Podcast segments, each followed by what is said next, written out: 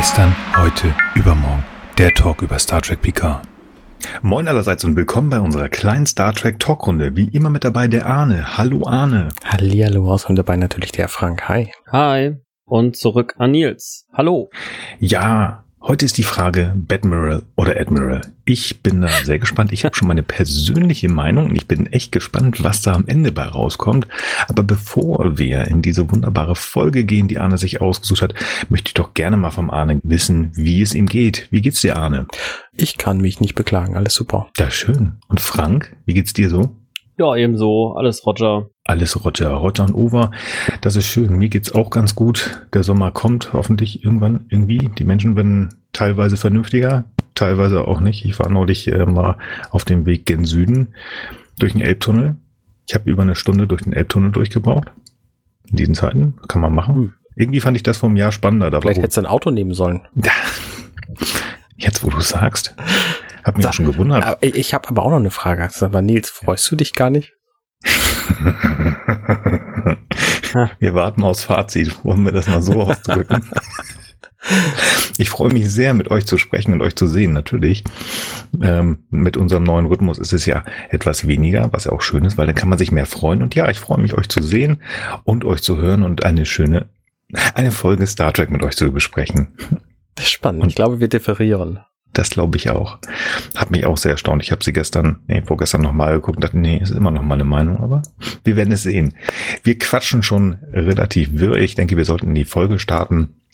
Es soll gehen um das nächste Jahrhundert, um unsere heißgeliebte Enterprise D. Wir gehen in die siebte Staffel, die zwölfte Folge, die am 10.01.1994 in den USA Uraufführung hatte. Die Folge hieß dort und heißt auch heute noch im Englischen The Pegasus.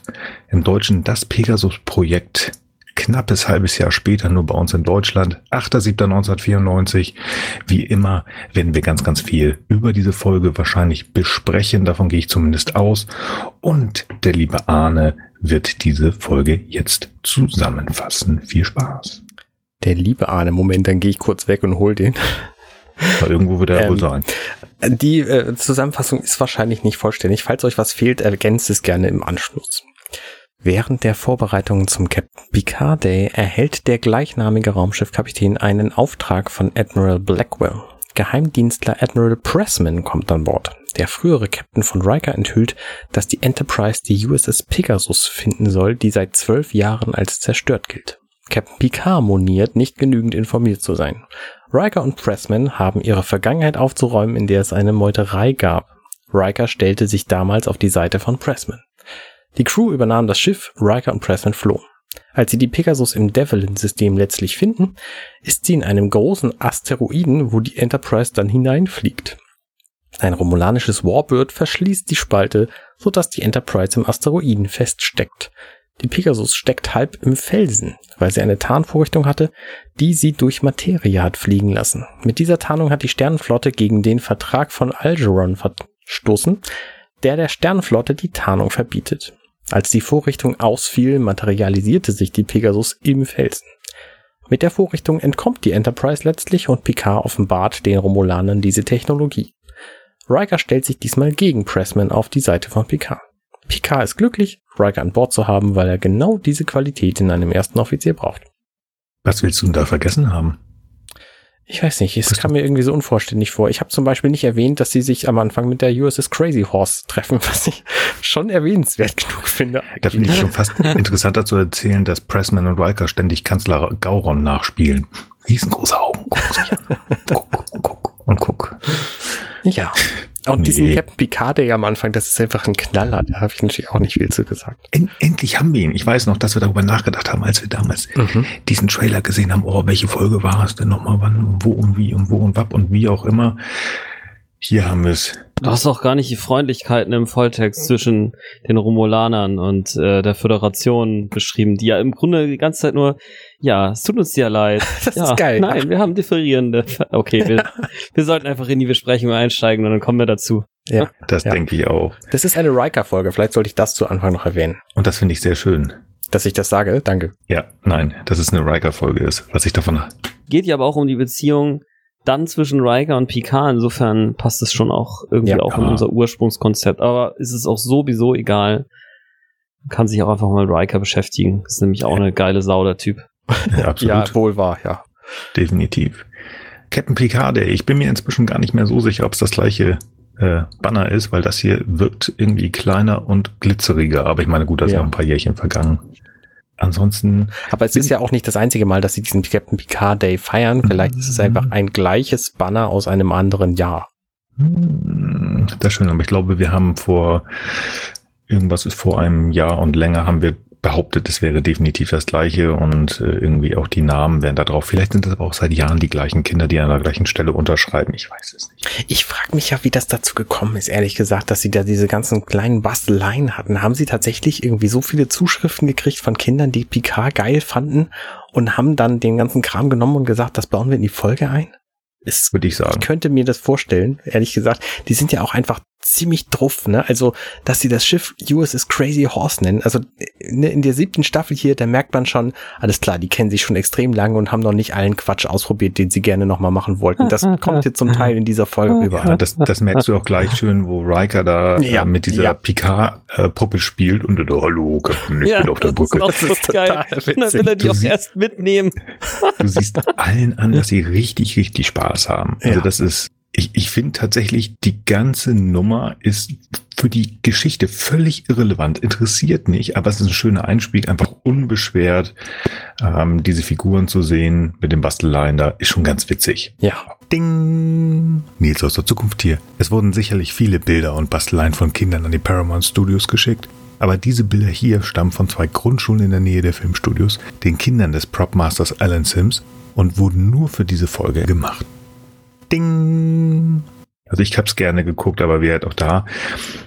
Wir mussten natürlich auch einen, einen, Einstieg finden, um Riker irgendwie gut dastehen zu lassen, lustiger Typ und so weiter und so fort, für das, was denn ja noch kommt.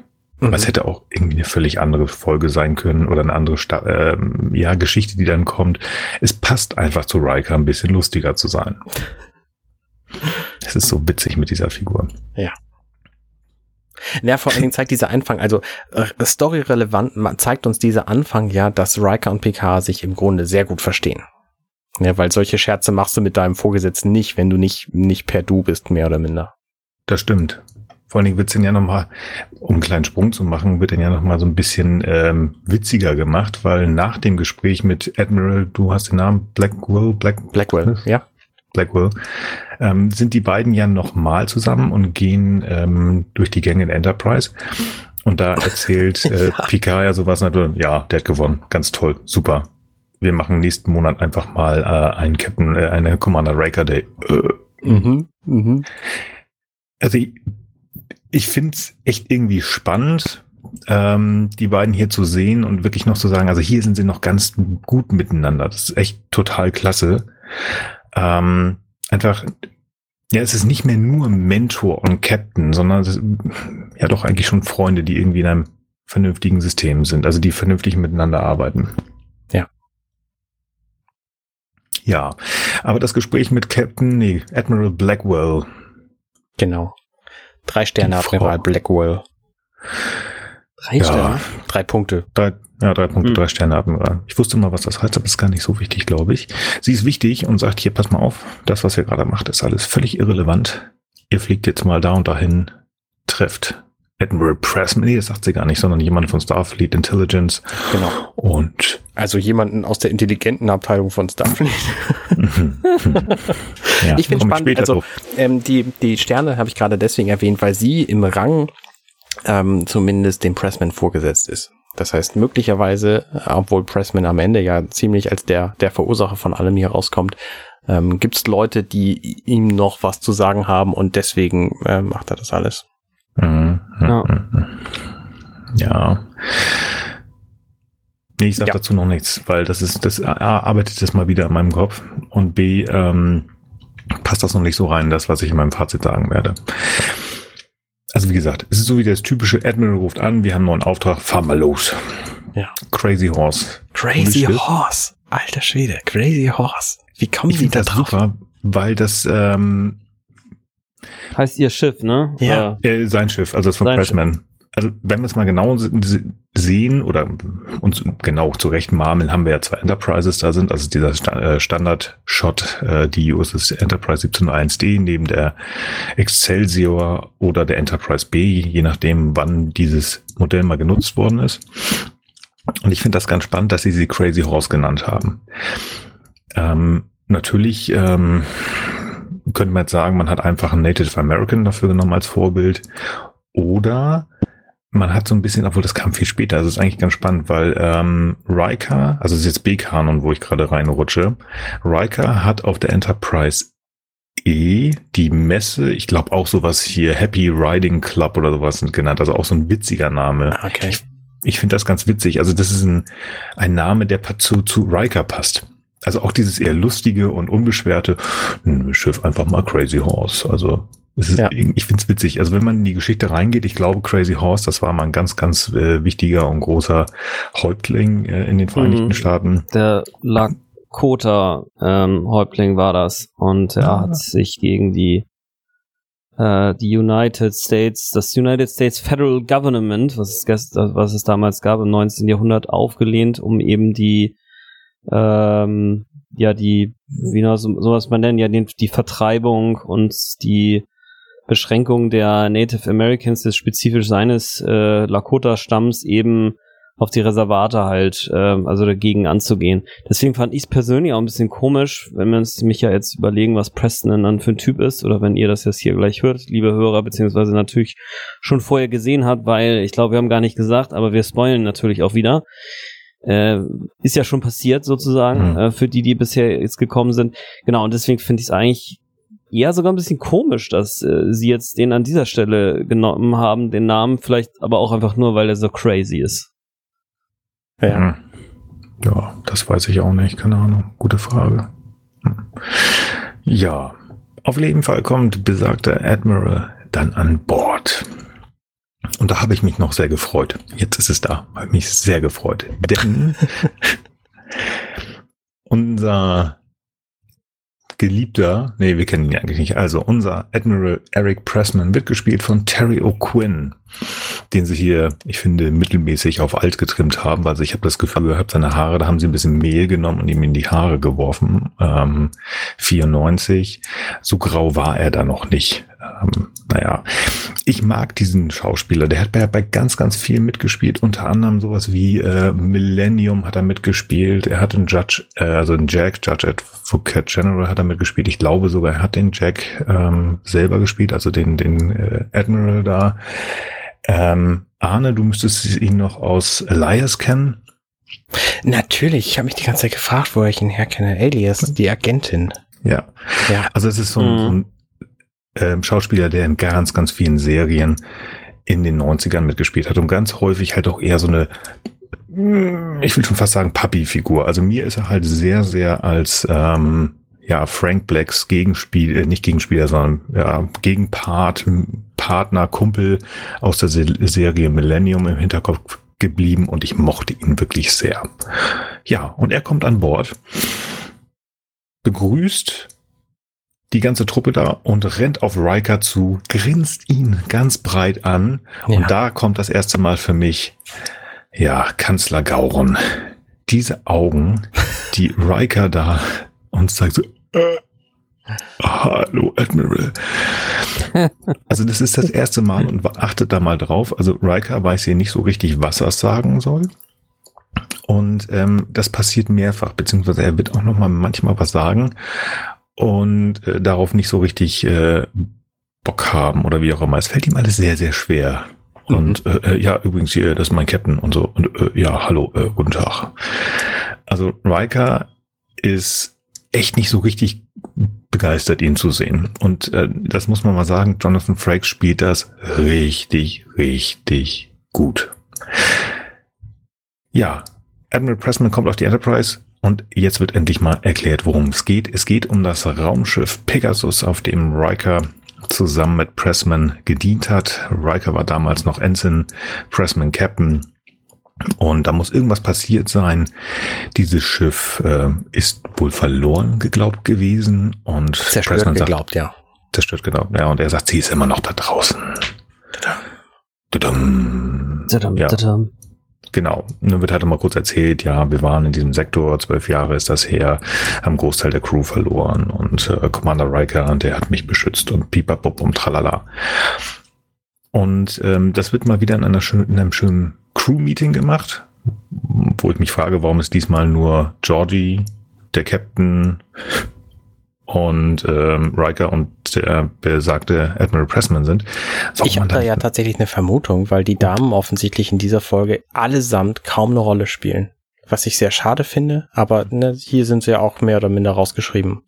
Ich habe schon mal gefragt, sind die pauschal bezahlt äh, gewesen damals? Also müsste man wirklich wissen, wie die Verträge ausgebaut oder unterschrieben worden sind oder nach Minuten so und so viele Minuten hast du. Ich weiß es wirklich nicht. Ähm, vielleicht ähm, durfte, ich weiß gar nicht, wird Diana, ist Diana überhaupt noch zu sehen nachher? Das ist gar nicht. Beverly ist, glaube ich, nur kurz auf der Krankenstation zu sehen. Vielleicht haben die ihre Minuten schon durch. Ich weiß es nicht. Aber ähm, ja, ich meine, verstehe immer so diese Zusammensetzung dann nicht. Wenn ich da irgendwie ein Treffen der Führungsebene mache, dann sollten meines Erachtens alle da sein. Ja. Also nicht, dass die beiden Damen da nichts zu beisteuern können, aber es ist einfach so, es geht ja hier um wirklich technische Dinge und ähm, Diana ist nun mal Counselor und Beverly ist Ärztin, das ist halt nicht deren Fachexpertise.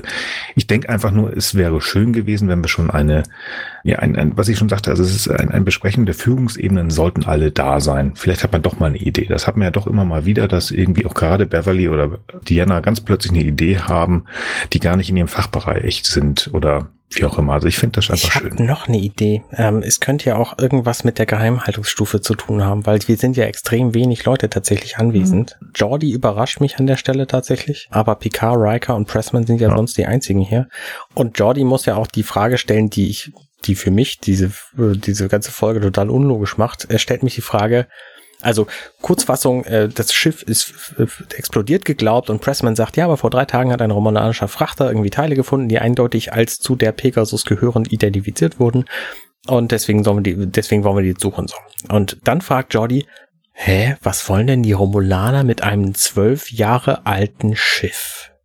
Und da habe ich gedacht, was ist denn da bitte los? Also zwölf Jahre ist doch nichts in deren Welt. Hm. Ich meine, ja, ich weiß, die Enterprise D ist auch nicht viel älter geworden, aber nee, ich meine, bei Star Trek Picard beispielsweise, da fliegt irgendwie ein romulanischer Bird of Prey von, äh, was weiß ich, wann der, wann der gebaut wurde, 2280 oder was?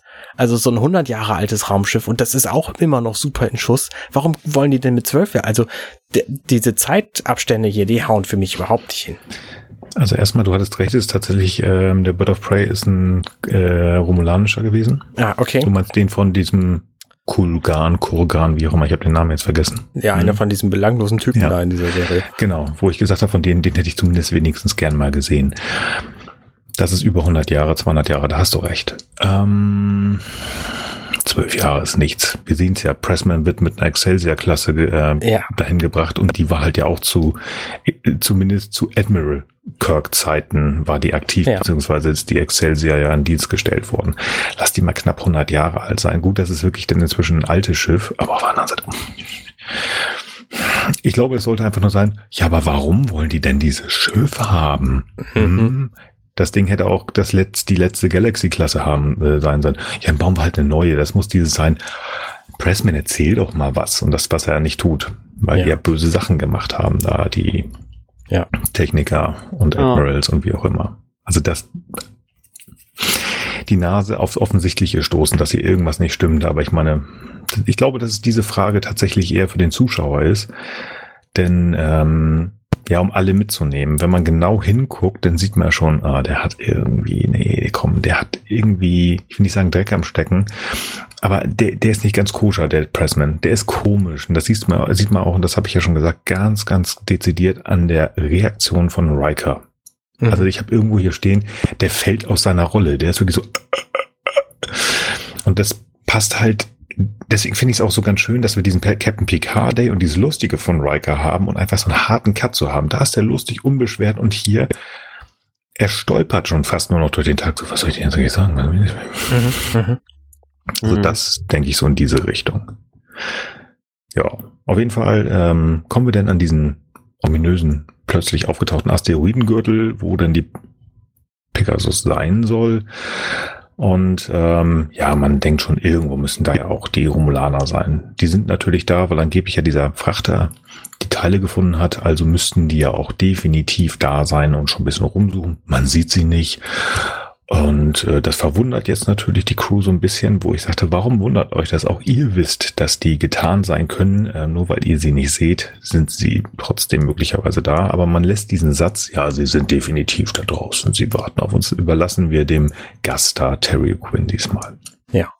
Und dann taucht dieser wunderschöne Ward of Ward of Prey, wollte ich gerade sagen. Warf auf Wasser.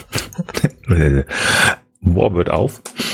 Und ähm, ja, Picard ist total irritiert. Sie werden gerufen vom Captain beziehungsweise vom Commander dieses Schiffes. Das ist Cyril auf dem Schiff Terex.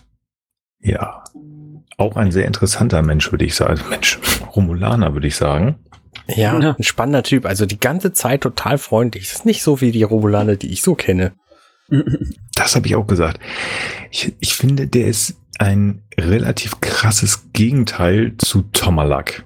Mhm. Tomalak ist immer, also der hat gesagt, Peter, ich mach sie fertig. Ist mir völlig egal. Auf eine sehr charmante Art und Weise. Also ich mochte Tomalak. Ich mag diese Figur. Die haben sie so geil aufgemacht. Ich habe schon mehrfach gesagt, schade, dass er nur viermal aufgetaucht hat oder fünfmal. Aber Cyril, der ist, und das ist so ein Geleckter. Also ich glaube, der hat irgendwo mal im Amt gearbeitet und jetzt muss er im Rahmen, um irgendwie vielleicht mal Präkonsul oder so zu werden, haben gesagt, so, jetzt musst du auch nochmal auf dem, auf dem Bird of Prey, nee, Warbird, jetzt musst du auch nochmal ein bisschen Raumschiff fliegen. Aber das ist sehr geleckt und so, hm, super freundlich. Also irgendwie, ich kann ihn schlecht einordnen. Mhm. Ist der richtig gut? Ist der richtig schlecht? Ähm, passt der in so ein Romulaner-Feeling rein oder ist er schon fast zu nett? Oder hätte er doch lieber Talchiar werden sollen? Ich weiß es nicht. Ich finde den irgendwie, ich finde den spannend. Ich, ich finde den ja. spannend, den Typen. Aber effektiv schwingt ja doch in der Mitte so oder ja, zwischen den Zeilen durch, hallo, wir machen genau das gleiche hier und ich weiß, was ihr macht, ich weiß, was ihr macht und Picard macht das auch und die beiden tanzen so ein bisschen umeinander rum. Aber schon sehr freundschaftlich, ne? Also sie wissen genau, was der andere macht und sagen, ja, ja, alles klar. Nee, ich glaube, unsere Ergebnisse wären nicht kompatibel. Wir forschen ja, mal lieber einzeln ja. weiter. Ja, ist okay, gut, das machen wir. Das ist mega geil, ja. Das ist schon, also es ist schon ein sehr, sehr charmanter Wort, ja. Wortwechsel hier. Ja. Also es war schön anzugucken. Das ist auf Augenhöhe. Sie wissen ganz genau, mhm. du kannst mir nichts, ich kann dir nichts, weil wenn wir beide loslegen, sagt einfach nur Bumm. Ganz offensichtlich ist der Warbird einfach, ja, tatsächlich der Enterprise sehr gleich, ähm, wobei das ja auch manchmal so, manchmal so ist, aber hier würde ich mal wirklich davon ausgehen, dass die Feuerkraft gleich ist und dass sie sich gegenseitig in die Luft sprengen würden. Also sind wir mal so freundlich, wie wir nur können, gehen wieder auseinander, der eine in eine Ecke, die andere Ecke und dann fangen wir alle an zu suchen. Obacht, die Romulaner, sagt Data, nee, oder sagt Picard, ich weiß das gerade nicht, sagt, die haben schon zwei Tage Vorsprung. Finde ich interessant, diese Aussage. Das müsste ja implizieren, dass sie voraussetzen, dass tatsächlich mit ähm, Auffinden der Teile der Pegasus sofort dieser Warbird losgeschickt worden ist, um die Suche zu starten. Ja. Was ich denn ja schon wieder spannend finde, also wenn die wirklich da Teile von einem Föderationsraumschiff gefunden haben vor zwei, drei Tagen, warum interessiert die das so sehr so plötzlich? Woher wissen sie, welches Schiff das ist? Und wenn sie wissen, selbst wissen, dass es einfach hier diese, diese Pegasus ist, dann müssten sie auch noch Wissen darum haben, was da gemacht worden ist. Also das heißt, entweder der Talchia ist richtig, richtig gut oder die machen, würden das mit jedem Föderationskram, den sie finden, machen. Definitiv erstmal. Was mich irritiert an dieser Geschichte ist, das ist ja von einem romulanischen Frachter gefunden worden. Und wie wir mhm. wissen, sind die Romulaner einfach mal so richtig, richtig äh, die plaudern alles aus und sagen allen sofort Hallo und Bescheid, wenn sie irgendwas finden. So, das wissen wir ja von den Romulanern. Mhm. Die mhm. reden ja immer einfach, einfach alles sehr gerne. Und deswegen ist natürlich auch total logisch, dass sie sofort erzählen, hier wie übrigens äh, in mehr oder minder unserem Raum oder in, in einer neutralen Zone oder wie auch immer, ähm, in einem Gebiet, wo die beide offensichtlich äh, hinfliegen dürfen, ohne dass es Probleme gibt. Ähm, da haben wir jetzt Raumschiffseitige von euch gefunden und das ist total schön. Jetzt lass uns da doch gemeinsam alle nachsuchen wie bitte ist das denn passiert? Das hätte ich ja gerne mal tatsächlich beschrieben gesehen. Wie hat denn dieses romulanische Frachterschiff, also wie ist das Wissen über diese Raumschiffteile, die dann ja innerhalb dieser drei Tage auch identifiziert worden sind, an die Sternflotte geraten? Ja, ich meine, ja, okay, Sternflotten Intelligence und so möglicherweise mhm. haben die einfach jemanden eingeschleust mhm. gehabt, der sich als Romulaner verkleidet hat. Das haben wir auch schon mhm. gesehen. Mhm. Aber ich hätte es gerne gewusst, warum und wie. Also, in der fünften Staffel. Oha. Ja. Schöne Grüße an Sebastian und Simon. Ihr habt mir, helft mir da gerade sehr. In der fünften Staffel sind ähm, Data und Picard nach Romulus geflogen. Beide umgebastelt zu Romulanern und dann treffen sie wen auf Romulus? Richtig, Spock. Spock. Und ähm, ja, es geht halt darum, ja, Spock möchte ja die Romulaner und die Vulkanier wieder miteinander verbinden. Unification Teil 1 und 2, wunderbare Folgen. Da könnte man jetzt ja sagen, also da muss es schon irgendwie Intelligence geben. Ja, aber, also, jetzt sind wir wieder da, was ich gerade schon gesagt habe. Ich traue dem Talchia zu, dass die Leute sitzen haben in Starfleet und wie wir ja mit den Jadwasch gesehen haben, haben die auch Leute da. Und das ist ja ganz offensichtlich total einfach, dass man sogar Starfleet Intelligence komplett übernehmen kann. Siehe Commander O. Ich traue das aber Starfleet umgekehrt nicht zu. Mhm. Ich also das, äh, nee, nee, dafür ist einfach zu häufig irgendwelche Badmirals mit irgendwelchen wilden Aufträgen und ganz, ganz super wilden Conspiracies unterwegs und in 14 Tagen die nächsten und nächsten. Also ich frage mich, ob die überhaupt vernünftige Admirals da haben, weil da muss ja ein Stuhl nach dem anderen neu besetzt werden. Deswegen traue ich denen das nicht so richtig zu. Mhm. Also ja, es ist ähm, spannend. Also wir den Jadwash traue ich das zu, dass die die Informationen einfach sich geholt haben. Andersrum, warum sind die jetzt da? Wo haben die das her? Aber wer, vielleicht ist das ein Glückstreffer gewesen. Das würde ich jetzt einfach mal so behaupten, weil sonst wäre ja die Crazy Horse nicht gekommen, um Admiral Pressman auf die Enterprise zu bringen. Ja. Ich glaube, so würde ich es erklären. Gut. Data fängt an zu suchen oder lässt die Enterprise jetzt anfangen zu suchen und wir gehen ins Zehn vorne. Und diese Szene hat mich echt irritiert. So richtig. Und ich erkläre euch warum. Hatten wir darüber mal gesprochen oder wo hatte ich das mal gesehen? Wir hatten, ich glaube, geht's um Rikers Bart oder was meinst du jetzt? Es geht um Rikers Bart natürlich, dass er den äh, jetzt plötzlich trägt und äh, trägt und äh, nicht mehr Babyface genannt werden kann. Nein, wir haben mal darüber gesprochen, glaube ich. Und das war äh, Geheime Mission auf Zeltris 3. Da musste wie heißt er? Chief O'Brien mit, oder wollte einen Romul, nee, wie heißen die? Cardassianer mit Chief O'Brien in seiner Freizeit was trinken. Und da hat Chief O'Brien noch gesagt, ey, mit wem ich in meiner Freizeit spreche, ist meine Angelegenheit. Das mache ich so, wie ich das gerne möchte. Und dann haben wir auch gesagt, das macht ja Sinn, ne? Also sollte ihm keiner befehlen, etwas, ja, seine Freizeit mit jemandem zu verbringen. Und hier sehe ich jetzt den ersten Offizier der Enterprise mit Admiral Pressman. Und Riker, dem ist die Kinnlade runtergefallen. Der hat Gauron-Augen gehabt, der guckt den nur an, sagt immer, bist du hier? Geh weg, geh weg. Ich will mit dir nicht reden. Ich habe diese ganze Geschichte, der hat jetzt, der mhm. hat eine riesen Wand gebaut, der will damit nichts zu tun haben, der will das am besten aus seinem Kopf gestrichen haben. Und jetzt geht er mit ihm ein Trinken. Und das,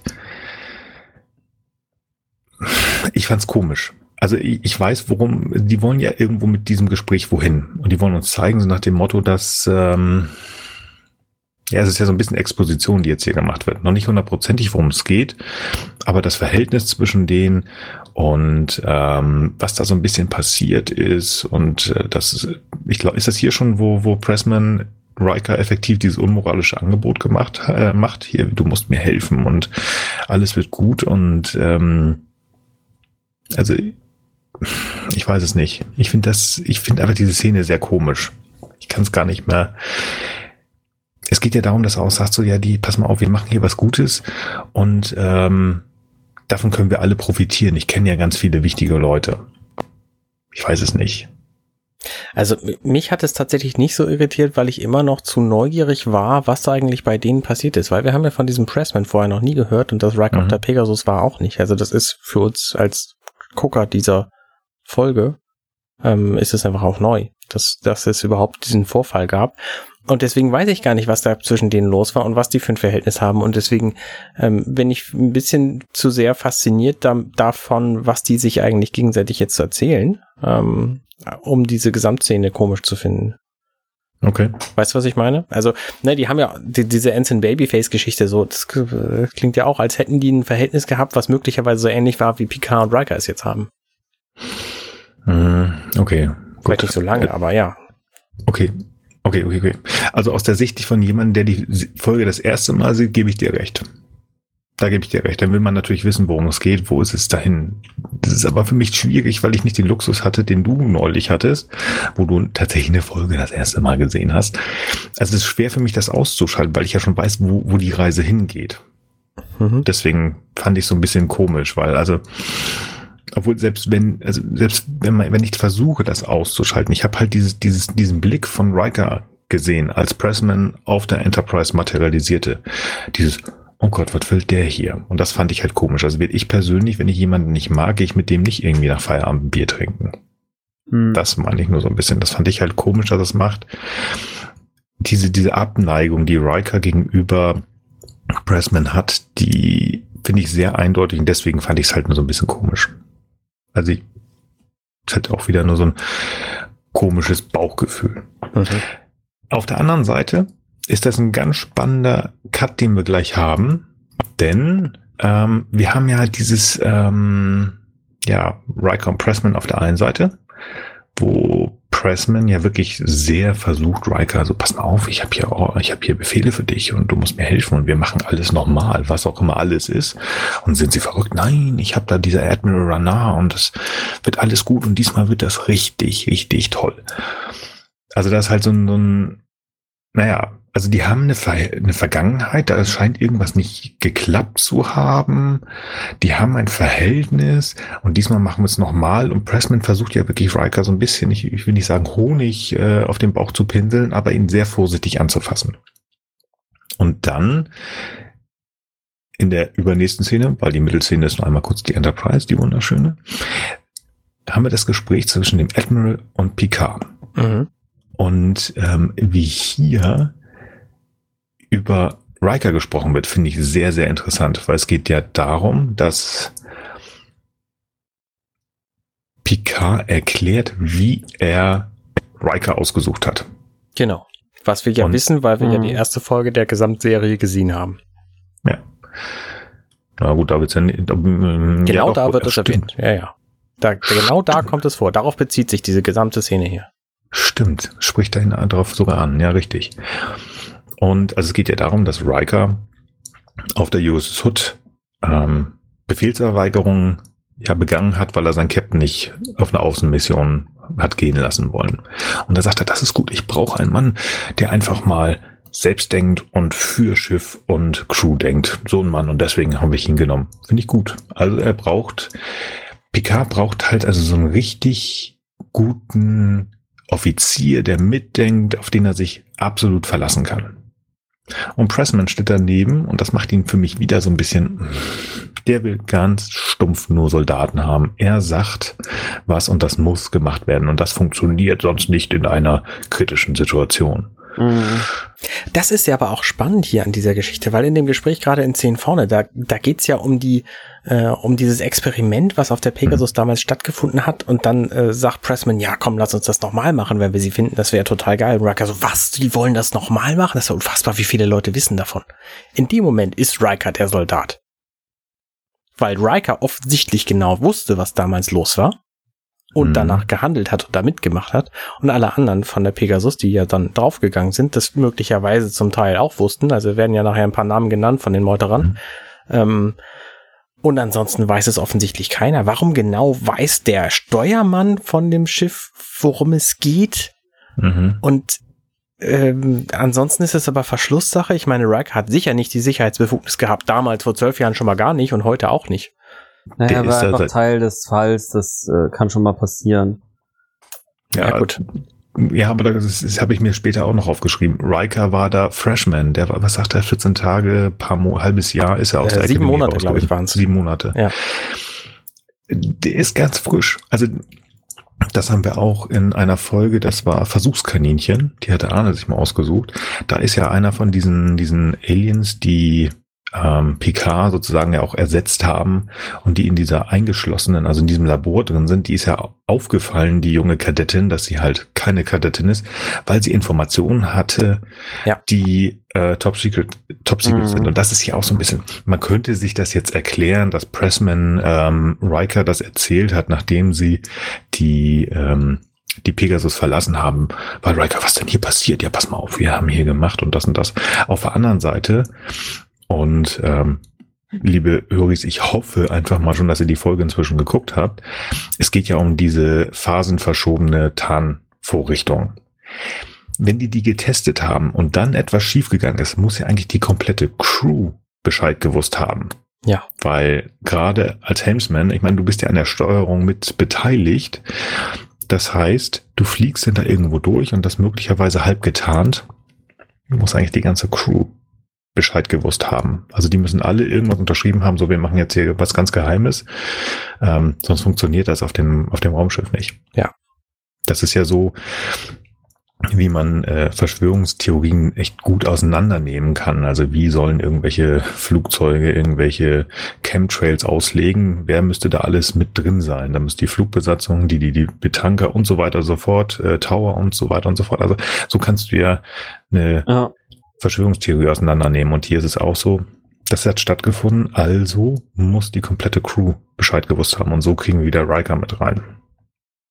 Ja, also ich finde diesen, diesen Umschwung relativ spannend, hier zu sehen, wie ist dieser, wie, wie war Riker, wie ist er jetzt? Also es sträubt sich schon und er ist halt, glaube ich, dieses, als er nachfragt, ähm, wie viel sind da mit drin, ich glaube, das ist auch eher nur Erschrockenheit und gar nicht so Soldat, okay, ich bin sofort wieder mit dabei, sondern, oh Gott, die wollen das wieder machen, wer ist da alles mit drin? Also ich hatte eher die Tendenz, er wollte hier vielleicht sogar hera versuchen herauszufinden, wer ist da mit drin, damit ich stoppen kann. Ist vielleicht ein bisschen weit. Und auf der anderen Seite hast du Pressman, der wirklich Militarist ist und Picard, der ja, unser Papa hier mal ist. Oder ich brauche einen Typen neben mir, dem ich einfach vertrauen kann. Mhm. Also das finde ich eigentlich sehr, sehr spannend. Also auch die, die zwei verschiedenen Führungsstile, die wir hier einfach haben, Pressman und Picard. Man sieht es den beiden auch an, dass es einfach zwei verschiedene Typen sind. Ja. Genau. Wo gehen wir dann hin? Richtig. Wir sind einmal kurz bei Beverly auf der Krankenstation. Stimmt, richtig. Der hat sich ja voll geprügelt, der Typ. Ja, genau. Riker ist natürlich so ein bisschen schlecht drauf, also ist verständlich nach dem, was ihm gerade offenbart worden ist. Hier soll noch mal etwas gemacht werden, von dem wir bis jetzt immer noch nicht wissen, worum es geht. Aber scheint ihn so genervt zu haben, dass er also nicht mal richtig aufgepasst hat beim Butler-Training mit Worf. Und wären es richtige Butlers gewesen, wäre er jetzt tot.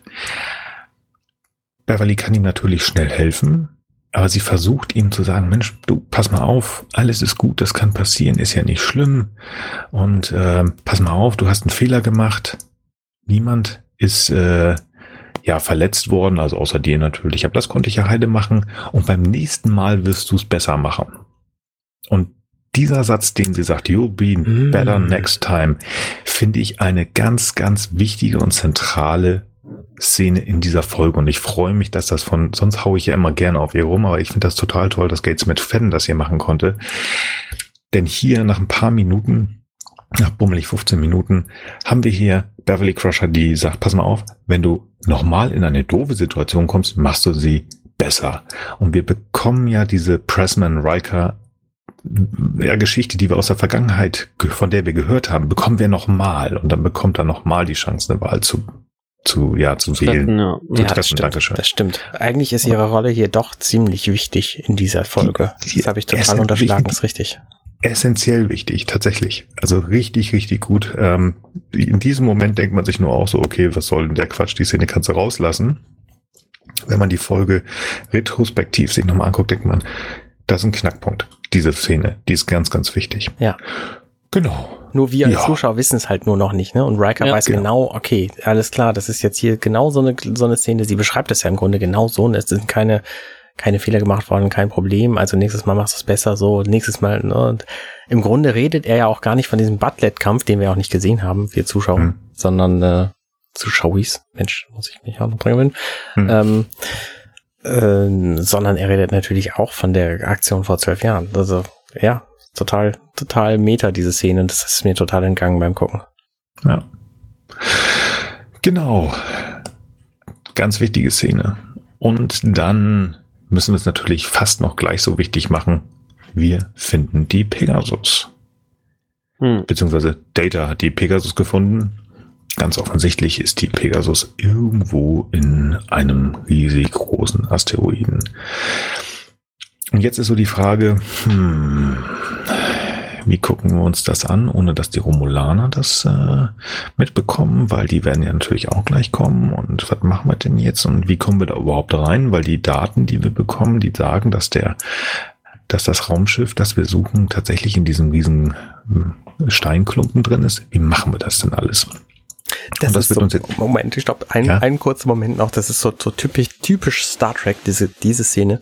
Ähm, Jordi sagt, na, wir haben hier so eine Subraumresonanz gefunden, das könnte der Warp-Kern sein. Dann guckt Admiral Pressman kurz auf den Bildschirm und sagt, "Hm, ja, das kommt mir bekannt vor, das ist sie.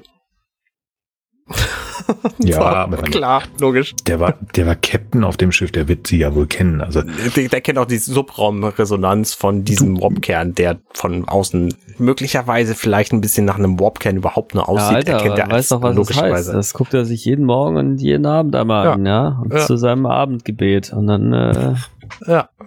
ich, ich muss jetzt mal lügen, ob das A-Kanon ist, also ob wir das irgendwann mal irgendwo gesehen und gehört haben oder ob das aus den Büchern kam. Picard gibt an, dass er am Vibrieren der Deckplatten der Enterprise erspüren kann, ob es dem Schiff gut geht oder nicht. Das Also glaube ich.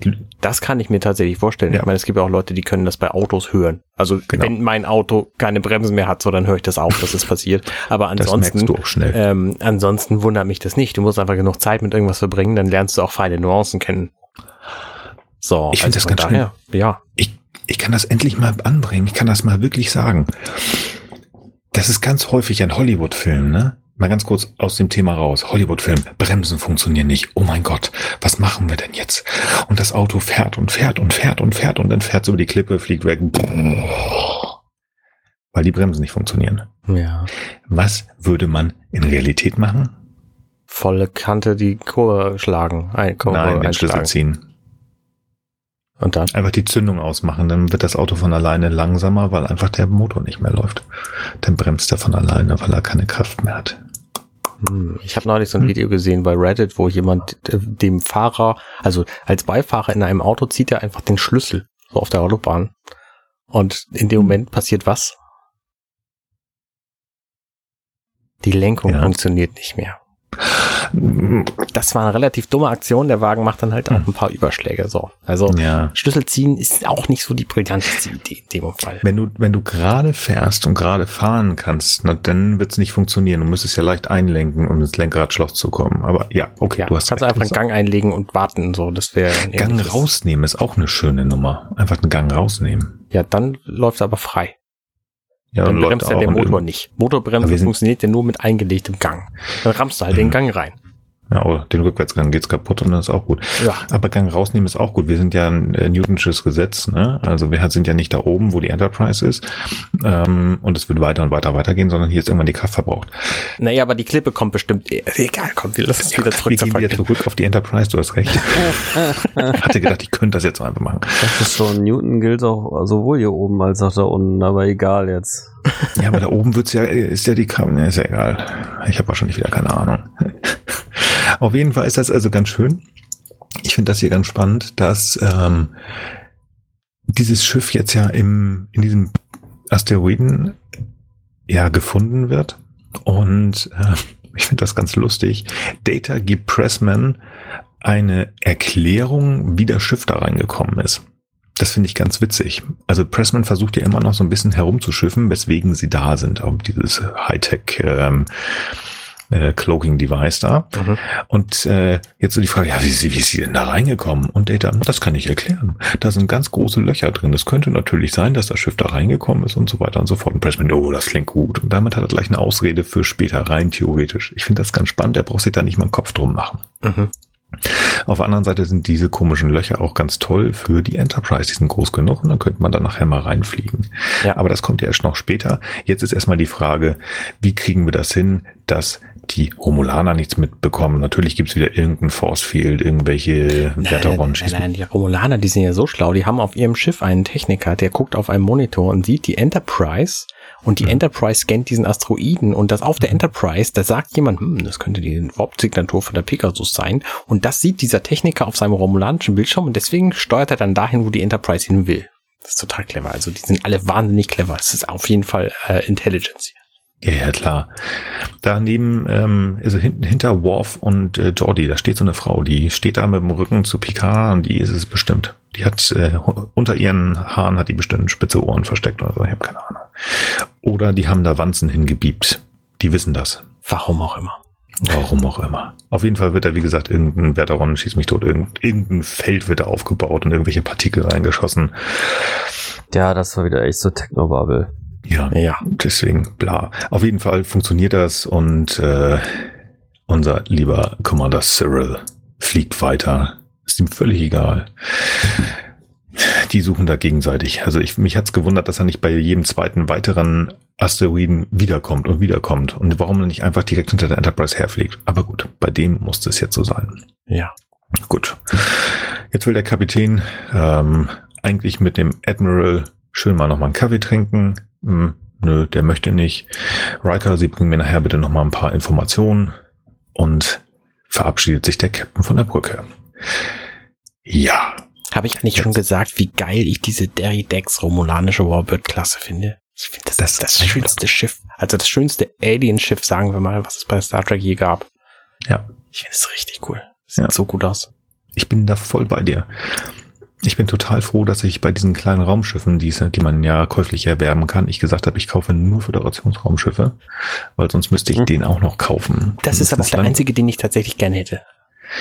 Den, ja, oh, ja wobei der, ähm, der, äh, dieser klingonische, die, nicht der dunkelgrüne Bird of, Bird of Prey, sondern der äh, so leicht türkise.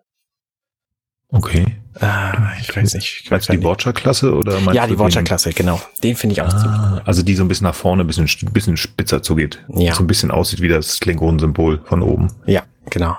Ah, ja, nee, nein. Ah, nee, ich darf damit nicht anfangen. Ich darf, ich darf nicht. Nein, nein, nein. Lass das.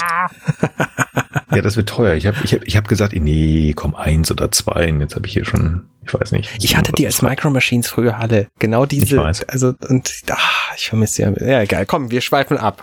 ja, man darf auch mal abschweichen. Ich weiß, warum ich abschweife. Gut, Pressman und Riker ähm, müssen jetzt mal kurz in den, ins Captains Büro, weil Pressman unbedingt Riker gleich auf die Nase hauen will, rein theoretisch, weil Riker hat gesagt, wir ballern diesen komischen Asteroiden in die, in die Luft, weil das kann nicht sein, dass die Romulaner dieses Schiff bekommen. Das geht ja nicht. Also wir müssen das jetzt machen. Und das findet Riker äh, Pressman gar nicht so witzig. Wie können wir das machen? Wir müssen doch die Pegasus und wir müssen das Ding da rausholen, was auch, wo wir immer noch nicht wissen, liebe Zuhörer, was, worum es denn da geht. Auf jeden Fall ist der irgendwie nicht mehr ganz so richtig gut drauf im Moment. Ja, und Riker versucht hier so ein bisschen ähm, sein Mann zu stehen, sag ich mal.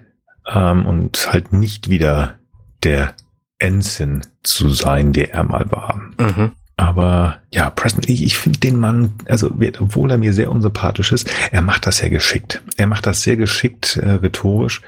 Riker, er, er versucht ihn auf seine Seite zu ziehen.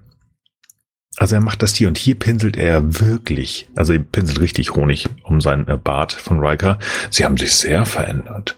Sie sind nicht mehr der Mann von damals. Nee, also das ist schon meine Güte. Ich bin richtig, also ich freue mich zu sehen, wie sie sich äh, verändert haben und was für ein toller Mann sie geworden ist. Aber das macht er doch auch nur, um ihn auf seine Seite zu ziehen. Ich muss da jetzt mal ein paar Knöpfe drücken.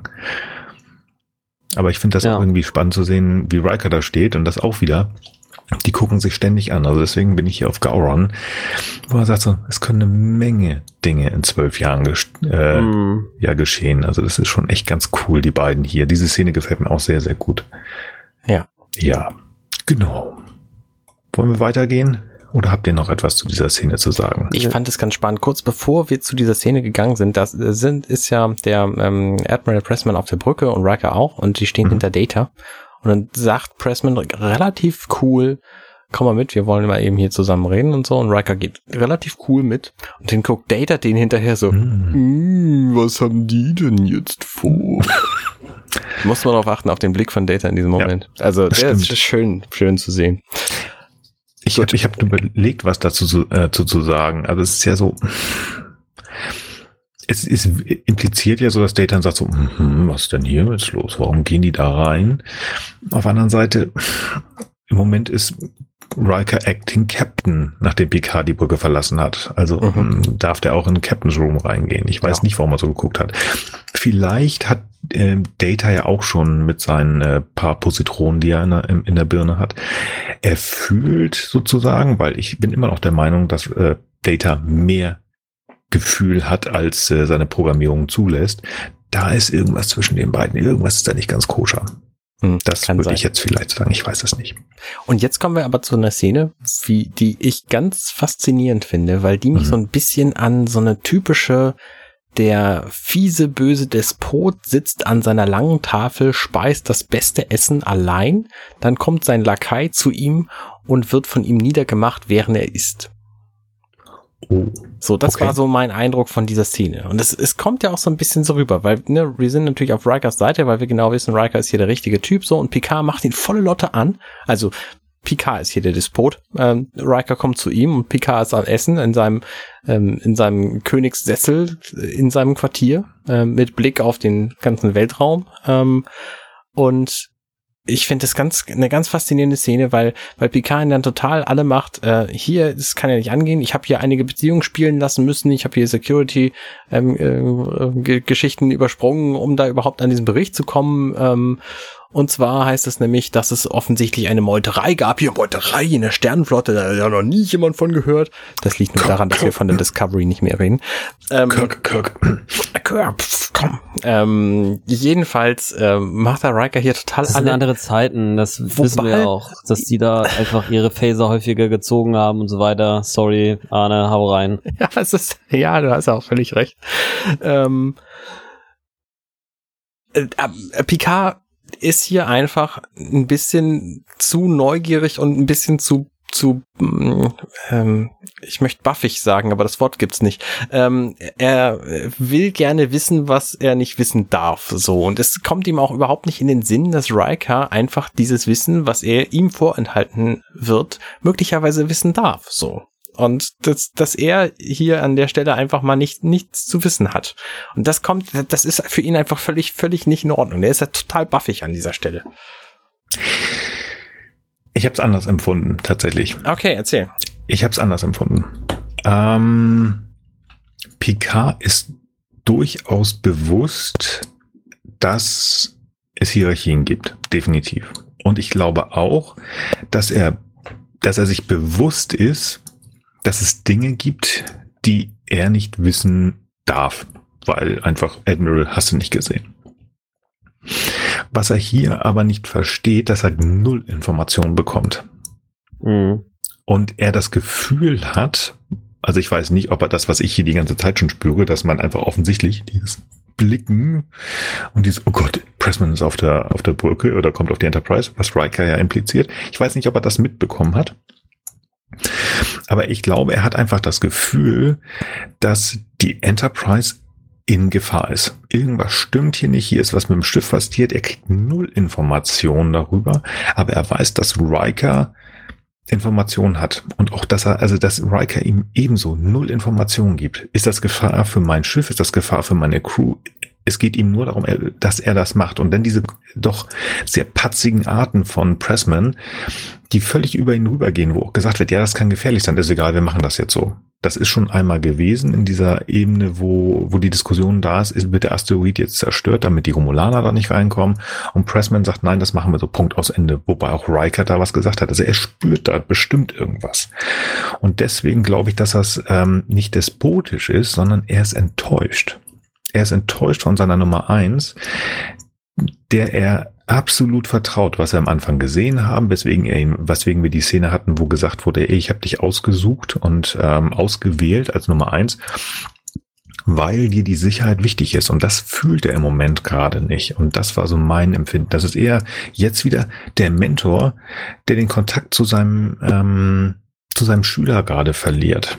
Also nicht von oben herab, ich muss alles wissen, sondern er fühlt sich gerade hilflos, weil er Gefühl hat, dass alle anderen Informationen um ihn herum haben, aber diese Informationen gefährlich sind, wo er mit Recht hat.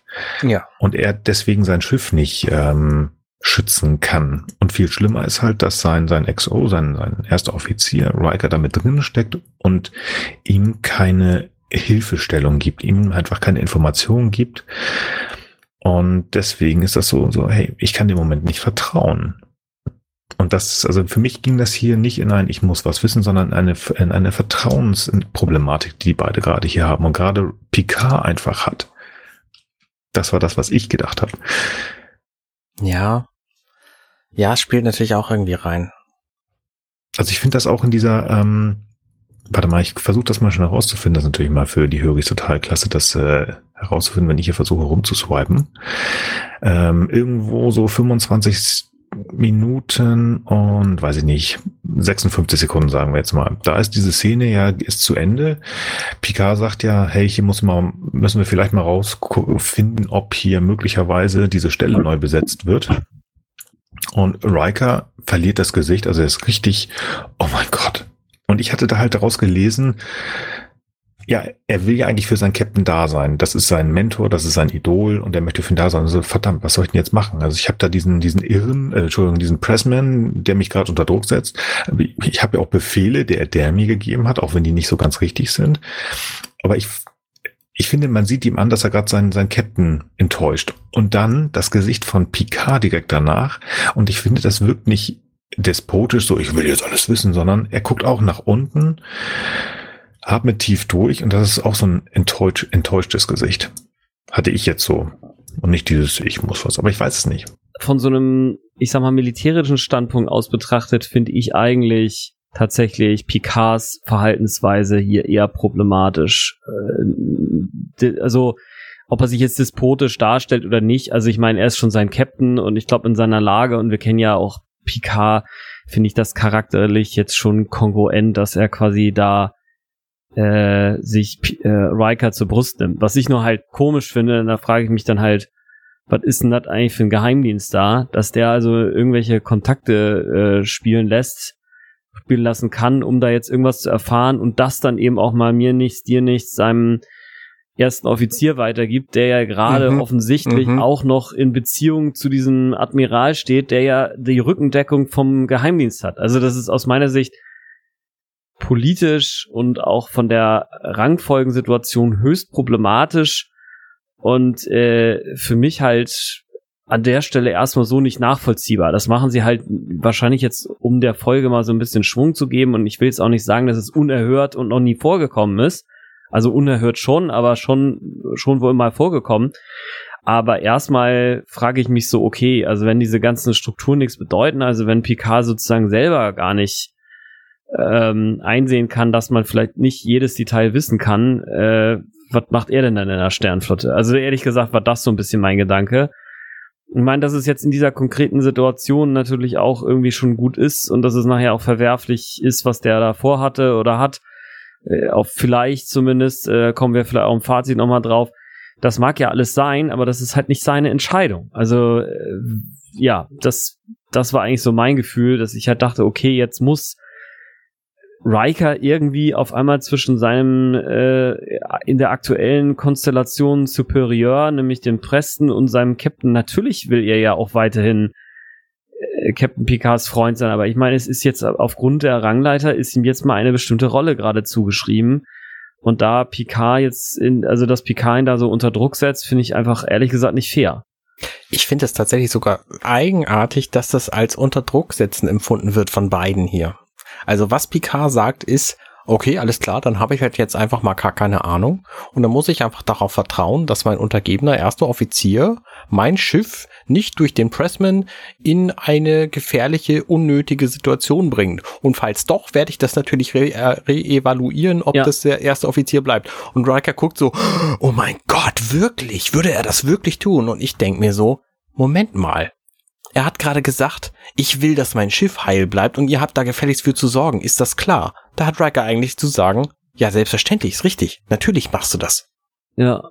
Statt schockiert zu gucken und dann irgendwie mhm. die Szene zu beenden. Das ist so der Punkt, wo ich mir denke, ich meine, Riker hat doch nicht vor, das Schiff hier irgendwelchen Risiken auszusetzen. Sehe ich auch so, ja. Nee, aber er weiß ja um die Gefahren, weil Pressman ja schon gesagt hat, wir machen es nochmal. Vielleicht geht er sogar davon aus, dass Pressman das direkt machen will oder so ähnlich. Ich, ja, ja, gut, das ist natürlich letztlich auch der Grund, weswegen er dann irgendwie ja auch dann später dann ja auch quasi sagt, so, ne, alles klar, ich äh, lege jetzt hier alles offen, ne, weil er halt äh, selber sieht, wie gefährlich das vielleicht alles sein kann. Aber in dem Moment finde ich es eigentlich erstmal richtig, dass er eben noch nichts offenlegt, sondern mhm. im Grunde sagt so, das ist jetzt halt mal so und äh, wie gesagt, ich finde es halt von Picard eher unfair, dass er eben das halt so vor, die, vor den Latz knallt, weil ich sag mal klar, dass er selber vielleicht in seiner Beziehung mit Riker schätzt, dass der auch mal seine Meinung sagt, fair enough, das ist auch sein Ding, aber letztlich ist das halt eine militärische Organisation. Und da ja, wie gesagt, finde ich so ein bisschen problematisch. Ich will nicht sagen, dass ich das, dass ich nicht irgendwas davon auch selber irgendwie, äh, ne, dass ich so eine, eine Struktur lieber hätte, wo man sozusagen offen miteinander ist, aber die sind ja bewusst alle da drin in dem Laden. Also mhm. ja, ja. Ihr habt ich habe jetzt mal drüber nachgedacht, ihr habt ja recht. Sonst bin ich ja auch immer der, der sagt, ja, das würde so in, in Realität, in einer äh, militärischen Hierarchie so nicht funktionieren. Ihr habt vollkommen recht. Da ist ein Admiral, der hat einen Befehl gegeben. Das Ganze ist sogar gedeckelt durch die junge Dame, die wir gleich nochmal sehen. Admiral Black, Blackwell, glaube ich. Margaret Blackwell. Blackwell. Ja, ich habe den Namen nicht aufgeschrieben. Ähm, da ist ein Befehl, Punkt aus Ende. Im ersten Moment scheint er sogar rechtens zu sein, weil im Moment scheint niemand wirklich in Gefahr zu sein und da ist irgendwas in der Vergangenheit gewesen, das ist Top Secret, also Klappe halten. Ich glaube, auch hier bin ich so ein bisschen eher, dass ich mitfühlen bin mit äh, unserem großen Idol, Captain Picard, der gerade einfach ähm, viel äh, aus seiner Sicht das doof findet, dass sein Kompagnon ihm halt die Infos nicht gibt. Aber ihr habt recht, ihr habt recht. Der hat einen Befehl bekommen, Riker, du hältst die Klappe, fertig aus Mickey Mouse und dann darf das auch dem großen Picard nicht sein. Das wird wahrscheinlich seinem Ego nicht gut tun. Also ich weiß nicht, ob er deswegen Despot ist, aber es passt, passt seinem Ego nicht. Und ich habe einfach mit ihm mitgefühlt in dem Moment. Ich finde das, glaube ich, auch nicht gut, weil äh, die beiden haben sich ja ganz doll lieb, wie wir schon mehrfach festgestellt haben. Und das findet er jetzt ein bisschen doof. Ja. Nee, gut, ich gebe euch da recht. Picard gibt aber nicht auf. Ähm, er versucht wirklich mit Admiral Blackwell nochmal zu sprechen. Und auch die sagt, nee, nee, nee, nee, nee, top secret. Du weißt alles, was du wissen musst und Pressman weiß schon, was getan wird. Hm. Knorr, Knorr, Knorr. Ja, Piknar knurrt, knurrt rum, aber nicht nur er, sondern auch Worf knurrt ihn auf die Brücke. Man äh, wäre wieder bei dem Asteroiden angekommen. Und äh, jetzt könnte man doch endlich mal, weil ja auch die Romulaner plötzlich und äh, zufällig auf der anderen Seite des Systems ist, da komme ich nicht später nochmal drauf zurück, ähm, könnte man doch jetzt sich mal die Pegasus angucken. Das heißt, jetzt ist man mal guckt, wie sind, wo ist die da drin, wie kommen wir da möglicherweise rein? Ah, wir fliegen da einfach rein. Ja, aber das ist gefährlich. Ja, das ist egal, sagt Pressman. Wir fliegen da jetzt mit der Enterprise rein. Das wird schon passen, weil reinbeamen und Shuttle geht ja nicht. Ähm, ja, gut, also fliegen wir da rein und Picard lässt in das Logbuch durch Data eintragen, dass er dagegen, ja, dass er dagegen ist, dass er dagegen protestiert. Ja.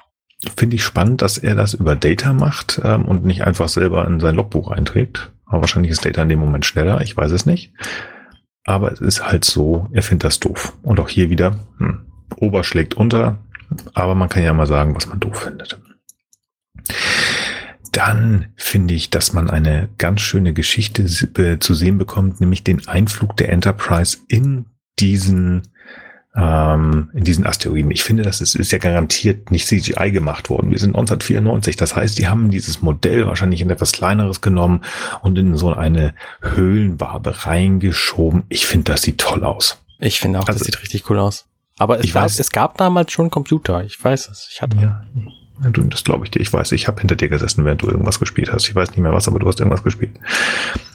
Ich finde das witzig, dass die Enterprise wahrscheinlich nur für diesen einzigen Auftrag Suchscheinwerfer bekommen hat. Ja, die finde ich auch cool. Macht das im Universum, in der Galaxie Sinn? Ich weiß es nicht, aber es ist einfach schön. Man sieht ein bisschen mehr. Es ist toll. Ich, ich gucke das gerne. Das macht richtig Spaß.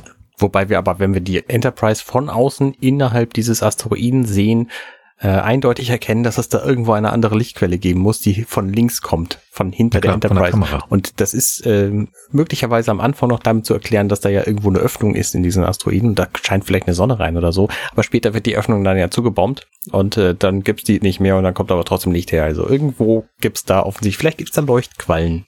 Nee, das ist Fred, der Kameramann. Der hat oben auf der Kamera so eine Leuchte. Das, äh, Oder sie haben einfach Drohnen, also Sonden quasi mit diesen Suchscheinwerfer hinter sich.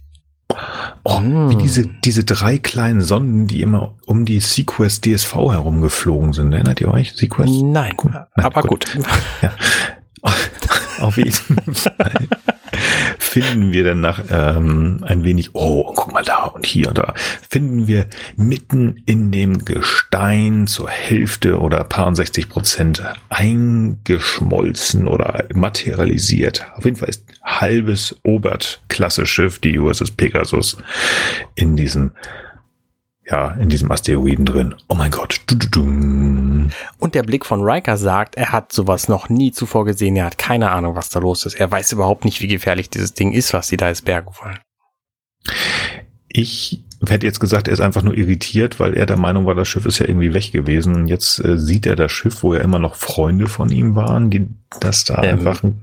Nee, er fragt, Nee. was zur Hölle ist hier los? Und Data sagt, naja, also äh, 65 Prozent des Schiffes ist irgendwie in diesem Asteroiden. Und dann sagt er, oh, es sieht aus, als sei die Hälfte des Schiffes innerhalb von diesem soliden Gestein materialisiert. Riker. Und guckt dabei sehr, sehr, hä, was ist denn hier eigentlich los? Aber passt das nicht mit, mit, Nein, mit ich weiß. in zehn Minuten, weil da erklärt er ja, was das, das sind Transphasen verschoben. Ich weiß, aber trotzdem, ich glaube nicht, dass er hier Schauspieler ist. Ich glaube, er hat wirklich in dem Moment einfach gar keine Ahnung, was los ist. Und erschließt sich das dann möglicherweise innerhalb der nächsten Szenen so, aber Aber zu diesem Zeitpunkt und auch vorher, vielleicht hat er gewusst, dass irgendwie ist es gefährlich. Also, ähm, was ich sagen will, ist, möglicherweise wusste er als, ähm, als Steuermann damals nicht so viel, wie wir vorhin angenommen haben, dass er das tat. Hm. Hm. Wie gesagt, ich finde das noch immer ein bisschen irre, wenn er dann da ist und die, diese komische ähm, Cloaking Device, als die getestet worden ist, also die, die, die Tarnvorrichtung und er damit geflogen ist, ähm, ich weiß nicht, da ist ein Denkfehler drin, glaube ich, von den Schreiberlingen. Gott, ich sehe gerade, das hat Ronald D. Moore geschrieben. Der hätte bei den Klingonen bleiben sollen. Da ist ein Loch drin. In den Klingonen. Der ist gut. Und deswegen die Augen. Deswegen immer die. Ah, Siehst du wohl. Jetzt haben wir es. Deswegen schließt sich der Kreis. Hm, Naja. Auf jeden Fall ähm, findet man heraus, dass die, wie heißt es, die, ähm, ich wollte gerade Wissenschaftsstation, nein, äh, der Maschinenraum wohl einigermaßen frei zugänglich ist und man könne äh, remote jetzt auch da die Lebenserhaltung wieder anschalten und ähm, ja, also wir können da rüber und dann können wir uns das mal angucken. Ähm, Commander, Sie und ich, Admiral, wir gehen da jetzt rüber. Aha, Ja. ein Admiral geht jetzt auf ein Away-Team mit. Oder ein Batmiral. Nee, Ich meine, wir wussten ja, dass er da Interesse dran hat. Ja, Was ja. mich halt so ein bisschen irritiert ist, die beamen normalerweise, also wir wissen ja seit Scotty und so, die beamen auch während Warp von sonst woher, Ja. in sonst wohin, ist überhaupt kein Problem alles. Aber in diesen Asteroiden reinbeamen, das ging nicht. Da irgendwie reinscannen ging auch nicht. Sie haben irgendwie so diese Warp-Signatur gerade ebenso erkannt, die dann der Pressman ja, wie gesagt, als sofort eindeutig zur Pegasus gehört. Mhm. Aber ähm, da irgendwie reinbeamen ging auf gar keinen Fall. Und jetzt ähm, ach ja, da ist das Schiff, alles klar. Ich habe das jetzt mit meinen eigenen Augen gesehen, dann können wir auch locker reinbeamen. Mach mal eben das Licht wieder an und dann gehen wir da rein. Kein Problem. Das ist, ähm, äh, nee, fällt mir nicht so ein, tut mir leid. Ist halt, äh, Gut. Musst du Herrn, Herrn Moore mal fragen, warum das nicht geht. Also, Ja, das ist halt, ich glaube, das ist halt klassisches äh, Drehbuch, äh, Drehbuchbegründung. Ja, das muss jetzt mal so sein und deswegen ist das jetzt so. Doch, doch, ich hab's, ich hab's, pass auf, pass auf, pass auf, pass auf. Diese komischen ähm, Strahlenpartikel, die das Beam ähm, ja unmöglich gemacht haben, die sind nur auf der Oberfläche von dem Asteroiden. Und drin sind die nicht. Deswegen mussten die reinfliegen, von draußen rein. Das geht nicht, weil die ja weg, wegstrahlen. Aber jetzt sind die ja drin und deswegen so, so vielleicht. Du meinst, innerhalb einer Seifenblase könnte man auch mit Steinen werfen, wenn man sie auch drin wieder aufhängt. Mhm. Hast du noch nie probiert, ne? Ja, doch, doch. Gut, siehst du, funktioniert. Also haben wir das geklärt. Wunderbar. Der Admiral und Riker fliegen rüber, laufen an toten ehemaligen Kameraden vorbei. Ja, und dann Ich finde das ja geil übrigens. Die sagen hier, dieser ganze Bereich war übrigens für das Weltall offen. Jetzt die ganze Mhm. Zeit. Deswegen sehen die Leute da alle noch so frisch aus. Ähm, ja, schön. Ich finde richtig, richtig cool, dass die offensichtlich nirgendwo Flüssigkeiten haben. Also es sind keine, keine LCD-Displays hier in diesen, in diesen, ähm, in diesen Computern beispielsweise Mhm. drin oder irgendwelche anderen flüssigen Dinge, weil alles, was flüssig gewesen wäre, das wäre halt ziemlich schnell, ziemlich kaputt gegangen. Ist In der, überall im, Plasma drin, Digga. im Vakuum des Weltalls. Aber das äh, hat hier offensichtlich null Effekt gehabt. Das ist alles Plasma. Hm. Ich Ja, habe hier ein Buch stehen. Ich könnte da noch mal reingucken, aber das lasse ich jetzt. Nee, das habe ich auch schon immer gedacht. Ich, ich habe im Buch, da können die mal reingucken, das lasse ich jetzt. Naja, ich glaube ehrlich gesagt auch, dass so festgefrorene Leichen dann doch auch, äh, wenn man sie wieder auftaut, doch ein bisschen komisch aussehen. Aber das haben die halt hier auch gelassen. Mhm. Make-up ist ja auch schwierig und so. Ja. Wurscht. Also es funktioniert. Wir könnten da Herrn Okuda nochmal fragen, was er sich dabei gedacht hat. Und der wird uns auch da erklären. Haben wir bestimmt wieder jemand, der erklären kann, warum das funktioniert. Zumindest bei den Touch-Displays. Ja, bestimmt. bestimmt. Jo. Admiral Preston, er lächelt. Er hat gefunden, weswegen er dort ist und jetzt wird uns endlich mal so ein bisschen erklärt, was denn da passiert ist. In Teilen zumindest. Wir haben was gefunden und es geht darum. Und jetzt darf Riker mal so ein bisschen ausflippen. Weil es soll ja wieder äh, genutzt werden. Wir nehmen es mit, wir nutzen es und ähm, es sind jetzt schon so viele Menschen gestorben oder Lebewesen gestorben, sagt Riker. Wie viele Menschen müssen noch sterben, Admiral? Wie viel noch? Stellt er da zur Frage. Und ich mag diese Folge. Ich mag dieses, diese Szene. Ich mag die, denn die ist noch mal genutzt worden im Star Trek Universum. Man klaut ja gerne bei sich selber, weil man ist ja, man sind ja die, man ist ja selbst das Beste.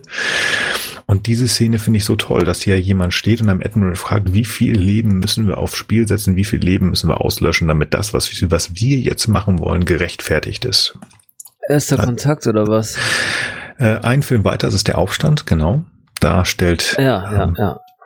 Captain Picard, ich glaube General, nee, Admiral Dorothy heißt er, glaube ich, diese Frage. Also der Admiral mit einem weißen Rauschebart.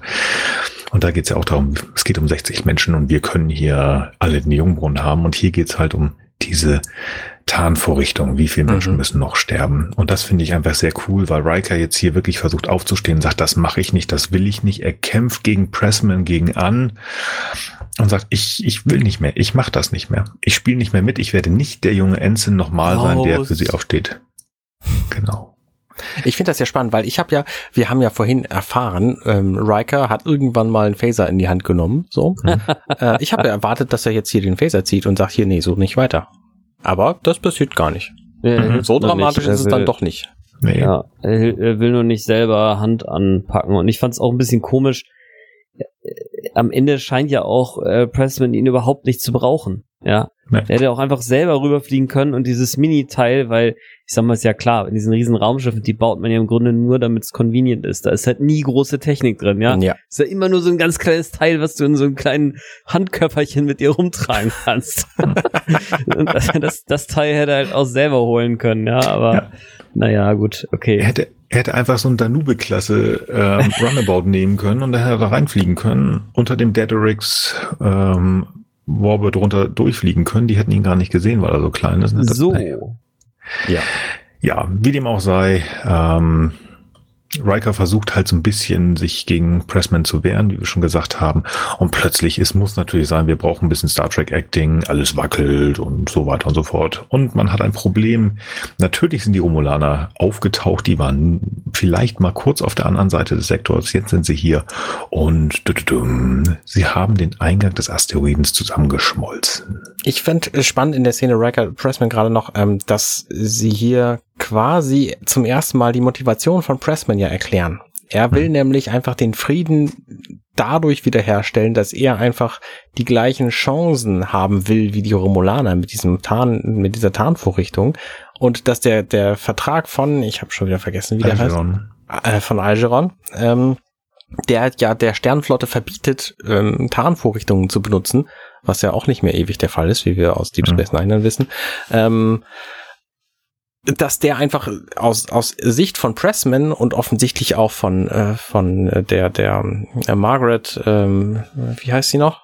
Und den ähm, Ach Mensch, hier Namen sind einfach nicht so meins. Die, die, und auch die Security-Chefin Rainer, ähm, hm. die, äh, also die Starfleet Intelligence Vorstands, also die oberste, obere ähm, Geheimdienstlerin quasi, die finden das alle total doof, diese romulanische Tarnvorrichtungs-Algeron-Vertragseinhaltungsgeschichte und wollen jetzt dieses Ding haben. Und das hm. finde ich schon echt ähm, erbärmlich, möchte ich mal sagen, ähm, dass sie hier einfach sich nicht an die Verträge halten. Und Picard und alle anderen sagen ja zu Recht, das ist der Vertrag, der uns seit 60 Jahren hier Frieden gibt. Und zwar genau, genau nur dieser eine Vertrag. Das, das, das ist genau das Ding so.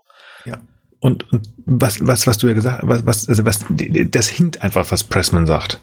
Denn natürlich haben die Romulaner ihre, ihre schöne Tarnvorrichtung. Ja, aber wie, die Föderation hat sich und das haben wir äh, in sechseinhalb Staffeln jetzt schon gesehen, die Enterprise zumindest konnte sich gut gegen die Romulaner zur Wehr setzen. Sie haben immer wieder gegen Tomalak gewonnen. Wir haben keine großartigen Informationen darüber bekommen, dass irgendwo ganz groß irgendwie drei Warbits, äh, eine ganze Flotte von Föderationsraumschiffen platt gemacht haben. Also das heißt, irgendwo ist da tatsächlich ein kalter Krieg und darauf basiert das ja ganze, diese ganze Geschichte mit den Romulanern. Ja, das ist ein gewisser kalter Krieg, der da läuft. Und die nutzen das halt und gucken, ja, aber trotzdem sind ja irgendwie die Kräfte auf der gleichen Ebene. Nur mal ganz kurz, ähm, das bist du gerade besser drin. War das nicht so, dass der Vertrag von Algernon nicht aufgehoben worden ist, sondern die Crew der DS, äh, von Deep Space Nine hat die Erlaubnis bekommen, die, die Fein zu bekommen, ja. damit sie in den Schieß mich tot Quadranten fliegen können, um gegen das Dominion vorzugehen. Ja, so ja, genau. aus, ja. ja. Stimmt. Also ich glaube, es ist nur explizit dieses eine Schiff, also nicht, dass da der ja. Vertrag ist nicht außer Kraft getreten worden.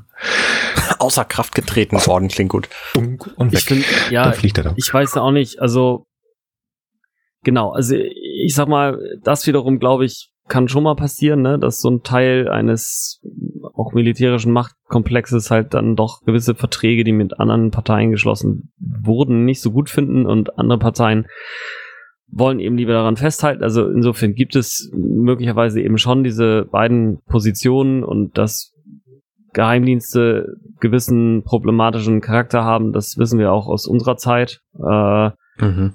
weil die eben so Dinge geheim machen und so. Ähm, das äh, ist gut und kann aber auch schlecht sein. Ne? Das ist eben beides so.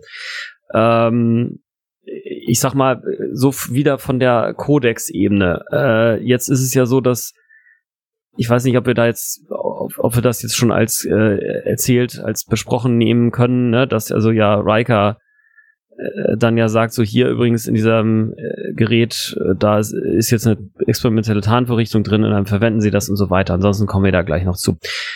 Das finde ich auf jeden Fall auch wieder problematisch, dass er da im Grunde genommen das einfach sagt. Also er ja. setzt sich damit ja auf eine Vereinbarung, über eine Vereinbarung hinweg und selbst wenn der Inhalt dieser Geheiminformation halt gewissen Regularien zuwiderläuft, ist das halt auch wieder krass. Ich meine, dem folgt dann ja in der Tat auch äh, diese Feststellung, dass er dann später irgendwann dann da auch sich Fragen stellen muss, wobei sich das ja, glaube ich, eher auf den Inhalt bezieht. Also ich sag mal, ich finde es so ein bisschen schwierig, in der ganzen Folge Pressman wirklich also formal als Bösewicht zu sehen. Also ich verstehe diese ganze mhm. ethische Diskussion, ne? Also da werden experimentelle Techniken entwickelt, ne?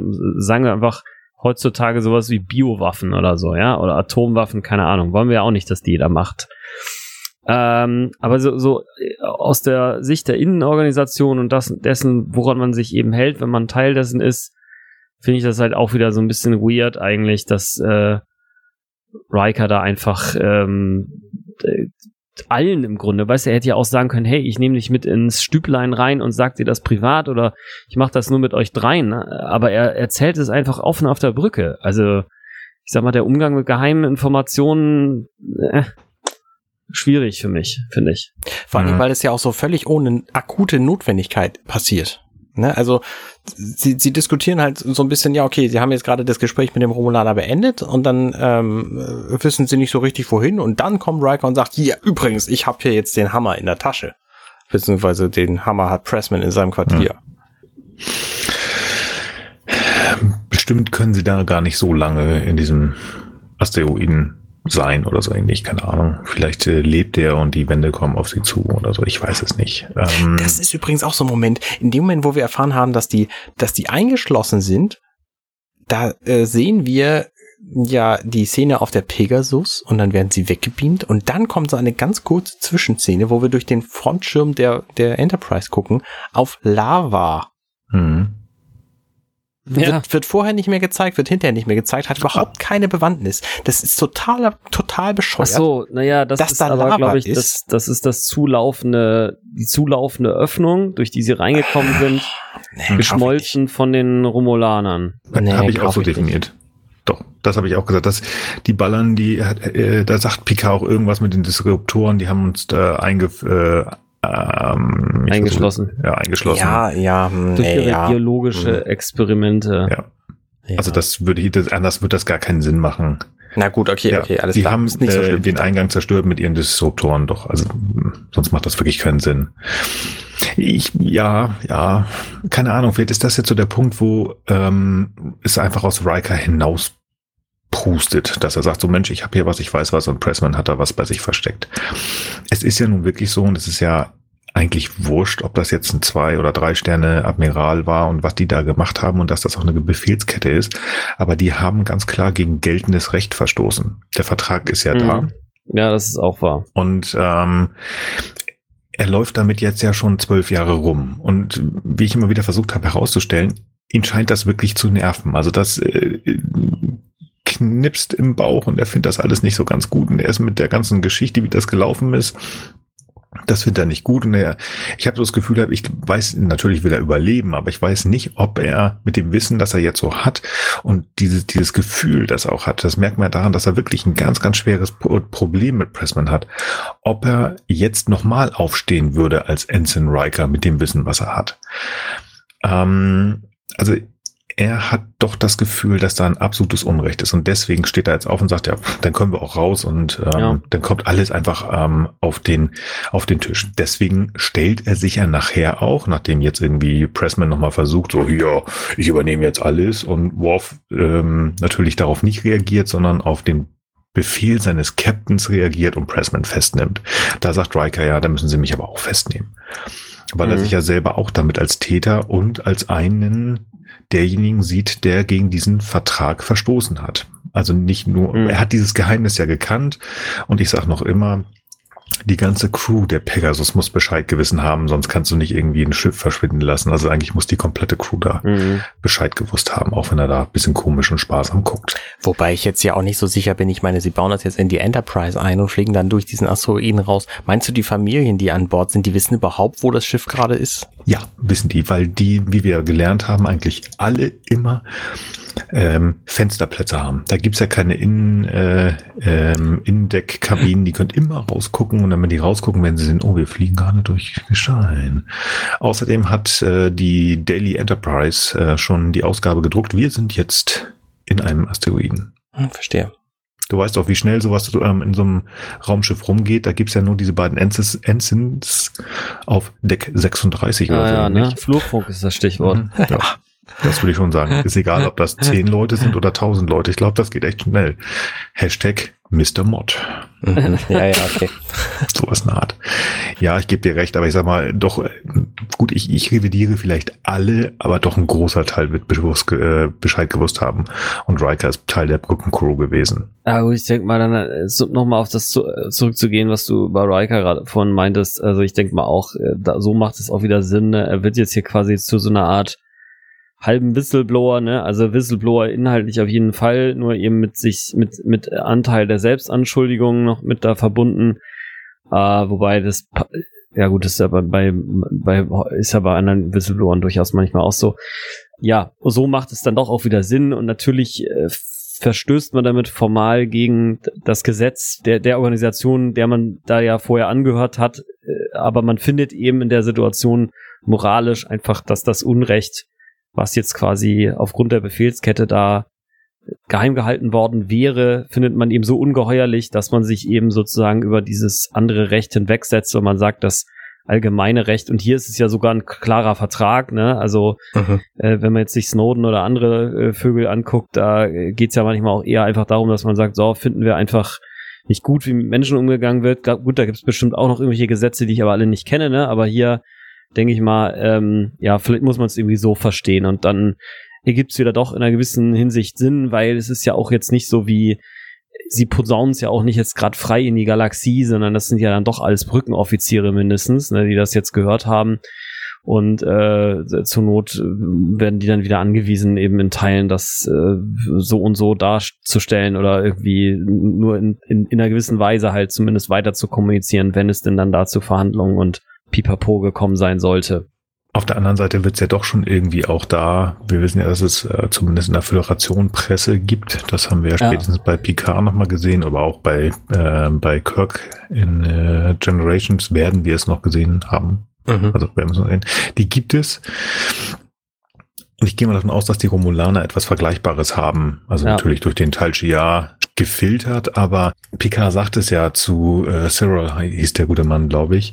Ähm, ja, hier wegen diesem Vorfall wird ihre Regierung, Regierung demnächst, erfahren, ja. Ja, ja. die werden schon was dazu bekommen, weil er, er sieht ja auch so, Moment, wie kann da das Raumschiff rauskommen? Und der macht Meldungen und da wird Romulus, das wird äh, Romule, Romu, Romul Bild ähm, mir fällt jetzt kein witziges ähm, Wort zu ein. Also nee, Bild ist jetzt, nein, definitiv nicht, nein. Hm. Hm, meinst nicht? Hm, hm. Doch, die werden da was ausmachen. Das Romulaner Schulterblatt. das Romulaner Schulterblatt. Romolani, Romonali, Romolani Daily. So, Herrgott. Romolani Daily, ja, oh, das ist auch schön, ja. Daily Romulan. ähm, auf jeden Fall, die werden da was daraus machen und die wissen Bescheid und spätestens wenn der nächste Ferengi nach Romulus fliegt, äh, dann weiß es die ganze, ganze, der ganze, ganze Quadrant. Der ganze Quadrant, genau. Gegen ein paar Streifen Latinum erfährt man, erfährt es dann jeder. Ja. Oder, ja. oder du fliegst nach Deep Space Nine und dann erzählt es dir der liebe Morn.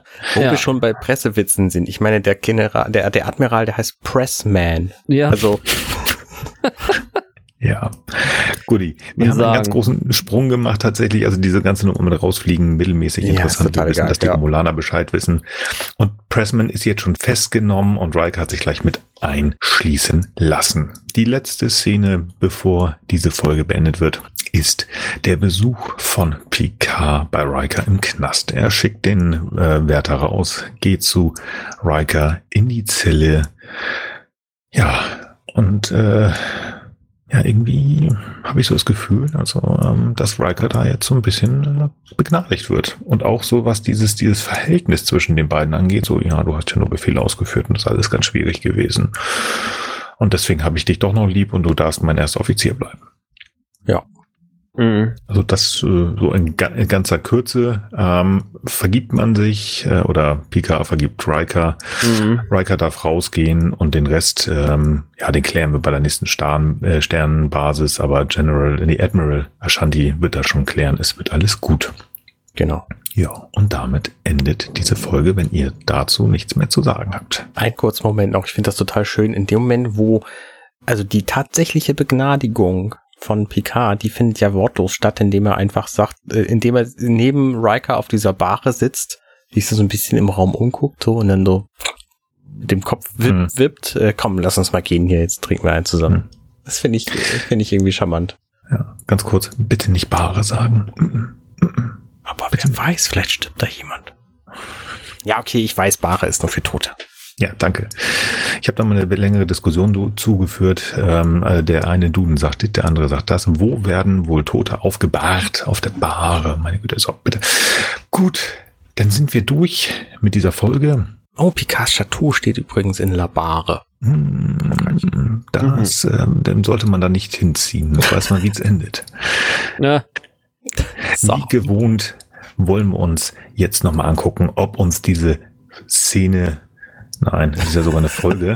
Kriegt das nie hin. Fragt mich bitte bei Folge 100 nochmal, ob uns diese Folge gefallen hat. Aber bevor wir das machen, haben wir noch Top- und Flop-Szenen. Und heute darf der liebe Frank anfangen. Frank, hat dir etwas außergewöhnlich gut gefallen? Ja, ich finde eigentlich schon die, die Versöhnung am Ende zwischen den beiden Herrschaften, die gefällt mir dann schon, schon doch ganz gut.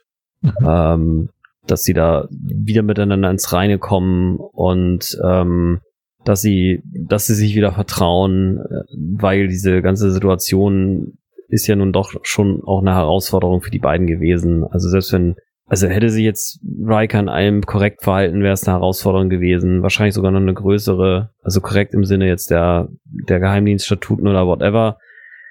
Und, ähm, und so ist es eben auch schwierig, weil er es eben ja auch teilweise dann durchgezogen hat und ähm, ja auch an was beteiligt war, was eben absolut gesehen nicht moralisch wahrscheinlich gegeben war. Gleichzeitig hat er ja damals auch schon versucht, irgendwie dem Ehrekodex, das sagt er ja, was ihm mal eingebläut wurde, auf der Akademie zu folgen. Also, das ist einfach schon eine schwierige Sache und dass die jetzt auf jeden Fall wieder grün miteinander sind, finde ich gut. Ja, sehr schön. Meine Top-Szene ist diese Szene ganz am Ende, wo Riker sich stellt sozusagen.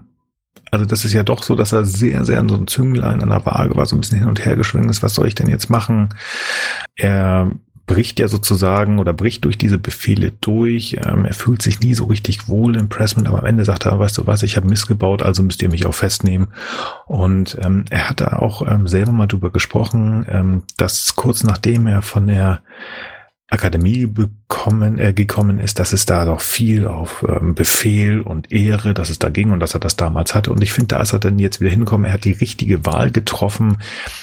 Hier wurde mal wieder von einer Gruppe Badmirals etwas in eigener in eigener Regie gemacht, wir müssen hier den Frieden. Und ich meine, es ist doch Frieden da. Es ist zwar ein, ein, ein ruhiger, kleiner Frieden, der da ist. Ein sehr, ja, ein, ein, ein vorsichtiger, ein zarter Frieden. Aber er ist da. Warum muss ich denn jetzt unbedingt versuchen, die Machtpositionen zu haben? Das ist quatschig. Aber ich meine, so ist es ja leider ähm, lange Zeit gewesen, der Ost- und Westblock, und da jeder musste da gucken, wer irgendwie die größere Macht hat. Warum hätte man nicht einfach diese Ruhe lassen können? Gut, es ist ja in der Realität einigermaßen glimpflich ausgegangen, aber man muss kein Wettrüsten machen, um diesen zarten Frieden zu machen. Und finde ich, deswegen finde ich das schön, dass er da wieder Ehre genug zu sagen, ähm, Ehre genug hat, um zu sagen, ich war Teil dieser Verschwörung meines Erachtens. Und deswegen müsst man, müsst ihr mich jetzt auch bitte einsperren. Und das fand ich eine total tolle Szene. Anna, hast du eine Top-Szene? Ich, ja, ich habe tatsächlich eine Top-Szene. Ich habe ein Top-Thema und ich habe ein Top-Thema, das nicht genannt wird. So, ähm, meine Top-Szenen sind alle mit dem Commander Sirol. Ich finde das einfach total schön. Die haben sich vorher noch nie getroffen, Picard und er. Und die reden miteinander auf eine verschmitzte, sehr angenehme, äh, humoristische wir bekriegen uns mit einem Messer im Rücken, aber nur so ein bisschen pieken wir uns. Ähm, finde ich, finde ich total schön, all diese Szenen mit ihm. Äh, dann finde ich besonders faszinierend diese, die, dieses, diese Themen, dieses Thema in der Folge, was, wenn wir plötzlich die Möglichkeit haben, richtig geile Technologie in die Finger zu kriegen? So dieser kurze Moment von, wow, wie, wie cool könnte eigentlich unsere Welt sein, wenn? So, das, das wird ja in diversen Sachen gemacht. Bei äh, Shadow of the Empire zum Beispiel, Star Wars Spiel, da gibt's so einen, einen getarnten TIE Fighter, der dann am Ende natürlich explodiert, weil es im Star Wars Kanon keinen getarnten TIE Fighter geben kann. Und das ist hier in dieser Folge im Grunde genauso mit dieser Technologie, dass du einfach mal durch Materie durch fliegen kannst mit einem kompletten Schiff. Das ist wahnsinnig geile Technologie, die natürlich am Ende dann nie wieder auftauchen darf. So, und deswegen wird sie dann quasi wieder verboten außerhalb des, der Serie. Und ich finde das einfach wahnsinnig cool. Also, ne, ich stelle mir auch gerne vor, ich, ich äh, habe eine Tür, die direkt ins Wohnzimmer von einem Kumpel führt. So, das wäre einfach total praktisch. Also, es sind so ein bisschen Träumen, wie wäre es, wenn. Und das finde ich an dieser Folge sehr charmant. Und das Tollste finde ich, weil wir hier einen ganz großartigen, sehr ehrenvollen klingonischen Sieg haben, der nicht gezeigt wird. Yes! Das sind meine liebsten Klingonenfolgen, wo einfach so ein klingonischer Sieg von Worf gegen Riker einfach mal gar nicht gezeigt wird. Toll. okay, sehr schön. Das ist toll. Und das war dein geheimes Ding? Ja. Okay, sehr cool. Frank, gibt es etwas, was dir so gar nicht gefallen hat? Ich weiß auch nicht, ich kann jetzt nicht ganz auf einen Zeitintervall so meinen Finger legen, aber ich finde die Art und Weise, wie der Pressman manipulativ und von oben herab mit Riker umgeht, das finde ich einfach nicht okay. Solche Leute mag ich einfach nicht und ähm, das ist es eigentlich auch. Also ich meine, es ist ein notwendiger Bestandteil der Story, das sehe ich auch alles ein, aber ich mag ihn, mag ihn einfach trotzdem nicht und ne, finde ich, finde ich aber nicht gut und ähm, das war's. Das ist auch gut so. Es tut mir schon fast leid. Ich muss es wieder machen. Ich habe es erst in der letzten Folge gemacht. Ich mag diese Folge nicht, wo Riker sich selbst stellt unter Arrest. Ich mag das nicht. Warum? Was soll der Quatsch? Was soll der Quatsch? Riker ist angeblich einer der besten ersten Offiziere. Er ist ehrenhaft, er ist total geil, er ist der Oberknaller. Deswegen ist er auch der erste Offizier auf dem Flaggschiff und das weiß er. Der Mann ist gut, der ist ja nicht blöde. Der hat Rückenprobleme, das wissen wir, deswegen steht er komisch. Aber er hat nichts an der Birne. Manchmal ist er, steht er ein bisschen neben sich, aber gut, das liegt daran, dass einfach äh, es keine Riker-Folge ist. Ich halte den Mann für überaus intelligent. Warum braucht er so lange, um zu kapieren, was da passiert ist? Dieser Vertrag von Algeron, der hat einfach, und das hat Arne gerade schon gesagt, über 60 Jahre Frieden garantiert. Der ist da. Da sind keine großen, also nach dem, ähm, nach dem Erde-Romulanischen Krieg oder menschlich-romulanischen Krieg, ähm, hat es keine größeren, wirklich fiesen Auseinandersetzungen gegeben. Es gab mal hier kleine Sachen, das gab es auch im Kalten Krieg zwischen den Amerikanern und den Sowjets. Es gab immer mal so kleine Brände, sag ich jetzt mal. Aber es gab keinen Flächenbrand. Warum kommen da so ein paar Admirals auf die Idee, diesen Vertrag, der diese Ruhe, die da ist, anzugreifen? Und warum hat Riker damit? Und das finde ich einfach so schade. Ich finde es okay, dass er sich dann stellt. Deswegen ist es auch meine Top-Szene. Aber ich finde es einfach, das ist zu spät. Er hätte das viel früher machen müssen. Ob er jetzt die Kraft direkt als Ensign direkt danach gehabt hätte, weiß ich nicht. Aber es wird uns immer wieder impliziert, dass er schon der Oberknaller war in, äh, in wie heißt das, in der, auf der Hood. Da war er schon total gut. Und davor war auch, der war immer ein total toller Kerl. Und ich finde das einfach zu spät ich finde es zu spät und auch, dass ähm, irgendwie dieses Verhältnis, das mit ähm, Picard da gelitten hat und deswegen passt mir das alles nicht und deswegen ist meine Top-Szene auch gleichzeitig wieder, es tut mir leid, meine Flop-Szene. Arne, hast du etwas, was dir nicht gefallen hat? Ja, und zwar, ähm, Frank hat es schon während der Besprechung der Folge ausführlich beschrieben dass Picard hier einfach mit dem, mit dem militärischen Ränge Verhältnisschwierigkeiten hat, kommt mir sehr komisch vor. Aber das ist nicht mal meine Flop-Szene, sondern meine Flop-Szene ist die Tatsache, dass wir hier wieder mal eine geheime, bösartige Verschwörung innerhalb eigener Reihen haben. Also nicht nur, dass dieser Admiral Pressman hier einfach offensichtlich was Böses im Schilde hat, er wird ja auch noch gedeckt von der Margaret Blackwell, die Drei-Sterne-Admiräle, mit der Picard redet, und die wird gedeckt von der tatsächlichen obersten Chefin des Geheimdienstes der Sternenflotte, Admiral Rayner. Und das finde ich einfach, warum müssen die uns immer wieder dieses Bild geben von alles, was im Geheimdienst passiert, ist auf jeden Fall Arsch. So, das, das gefällt mir halt nicht. Warum kann es nicht einfach mal was Positives sein, was irgendwie für alle Menschen ist oder für die gesamte Galaxis oder so? Es muss immer irgendwie eine, eine gemeine, geheime, fiese Aktion gegen irgendwen anders sein. Und das, dieses Bild, jedes Mal, wenn irgendwo ein Geheimdienst auftaucht, in sämtlichen Hollywood-Produktionen, ist es immer irgendwie böse und das finde ich doof. Ich mag das einfach nicht. Ich hätte gerne einen positiven Geheimdienst, der irgendwas für mich tut, für mich von dem, also der, der ich von ihm nichts weiß. So und ich, so, das ist halt wieder eine, eine von diesen, von diesen Axthieben in die Kerbe. Geheimdienste sind immer per se böse. Auch die guten, die, die eigentlich auf unserer Seite sein sollten, sind böse und das mag ich nicht. Mhm. Das kann ich verstehen. Liebe Höris, ihr seht das jetzt gerade nicht, aber ich grinse ganz breit und ihr werdet gleich verstehen, warum. Wir gehen jetzt zum Fazit und auch hier darf Frank als erstes anfangen. Frank, wie hat dir das Pegasus-Projekt gefallen? Ja, so ein bisschen durchwachsen. Also mir gefällt eben der äh, Beziehungskonflikt zwischen Riker und äh, Picard, weil es erstens offeriert ist nochmal eine neue Seite aus Rikers Vergangenheit, die vielleicht auch gerade ein bisschen erklärt, warum er sich bemüht, so ein sehr, so ein sehr guter Offizier zu sein und eben die Dinge auch mitzudurchdenken ähm, was wie gesagt ja auch die Qualität war, die ihn zu Picard geführt hat, was vielleicht auch dazu führt, dass diese Crew eine Ausnahmecrew oder eine Ausnahmesituation ist, weil, und das ist mir auch erst während der Besprechung nochmal klar geworden, wir haben im Grunde auch hier äh, hier präsentiert sich eben auch nochmal wieder, wie wenig harmonisch es eigentlich auch in der ähm, in der Föderation schon ablief zur Zeit der äh, der Enterprise D. Nämlich offensichtlich gibt es ja mindestens zwei Fraktionen. Die eine, die also sagt, ja, wir halten das hier geheim und wir versuchen hier gegen den Vertrag XY was zu machen.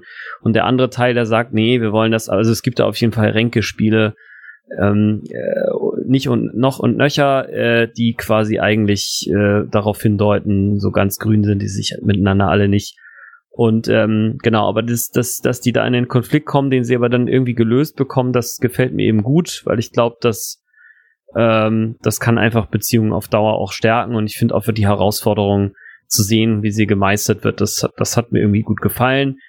Ähm, genau, dann das, was Arne jetzt schon eben angesprochen hatte oder was ja auch mehrfach jetzt schon vorkam, ist eben dieser Umgang mit äh, mit Geheimdiensten müssen immer doof sein. Ich habe da eben letztlich auch langsam einfach so ein bisschen die Nase voll. Ich meine, wir haben ja es gibt Ganz ja genau. auch sicherlich bewusste Kritik, also ähm, klar viel ähm, sinnvolle Kritik am Vorgehen von Geheimdiensten und so weiter und so fort. Aber wenn man so ein bisschen der Presse glauben mag, ähm, machen die überhaupt nur böse Sachen und genau das gefällt mir irgendwie auch nicht. Und dass das, sagen wir mal, vom Konstrukt her problematisch ist, das ist irgendwie auch klar, ne? Wenn irgendwie alles geheim ist, dann sieht, sieht eben auch von außen nicht äh, äh, jemand anders noch zu und kann vielleicht sagen, hm, das gefällt mir aber irgendwie nicht so gut, ne? Das ist ja dieser Spruch, wer überwacht, die Überwacher, ne? Das ist natürlich völlig klar ein strukturelles Problem, aber ich finde auch irgendwie so dieses grundsätzliche Bashing und vor allen Dingen, ich weiß nicht, also ich bin halt jemand, ich mag es auch ganz gerne, sich einfach mal für eine gewisse Struktur zu entscheiden. Und wenn ich mich jetzt dafür entschieden habe, ich bin in der militärischen Organisation, dann halte ich mich weitestgehend auch an die Regeln.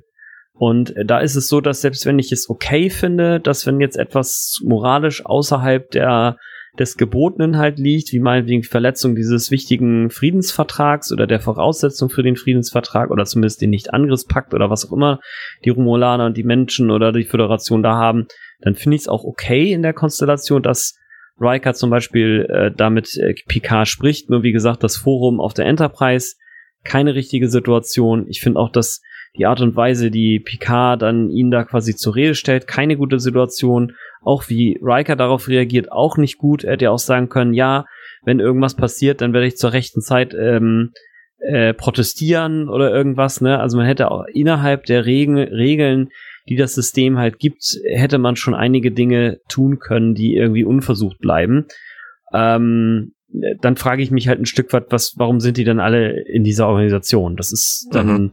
Mhm. Ja, und ähm, also das ist sozusagen so der das das Nebenthema ähm, und auch wie es dann vielleicht auch umgesetzt ist. Teilweise ist sicherlich auch irgendwo wieder der Zeit geschuldet und vielleicht auch nicht der vollständigen äh, des vollständigen Wissens der äh, der der Crew, die sozusagen dieses Stück geschrieben hat und dann umsetzen musste.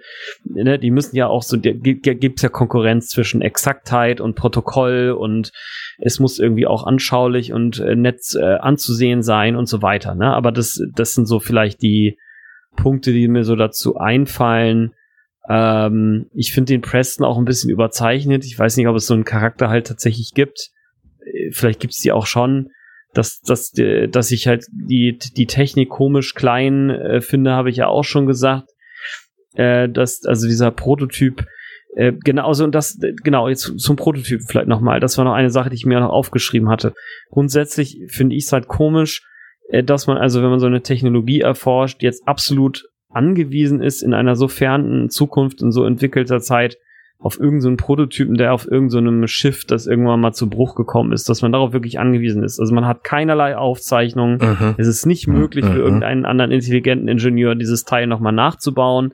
Dann hätte er auch, sagen wir mal, seinen ganzen Geheimstunk auch auf irgendeinem Planeten innerhalb des ähm, der, der Föderation machen können oder von mir aus auch an einem anderen Rand von mir aus nur, damit es nicht so sehr quasi das, äh, das Scheinwerferlicht der Öffentlichkeit irgendwie doch zufällig mal abbekommt. Ne, und dieses Rumgetüdel da in einer neutralen Zone, also meiner Erkenntnis nach, äh, sollen eigentlich beide Parteien da nicht rein.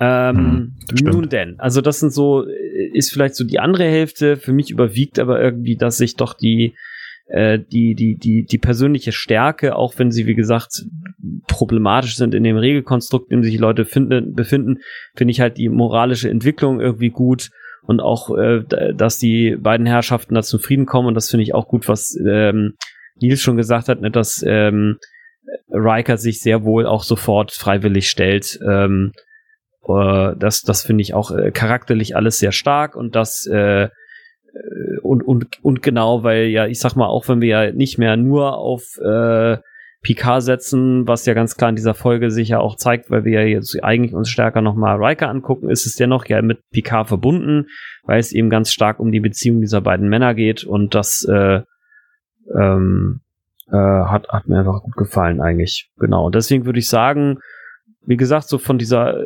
persönlichen Charakterentwicklungsebene eine gute Folge und in den anderen Teilen vielleicht ein bisschen schwächer. Mhm, sehr schön.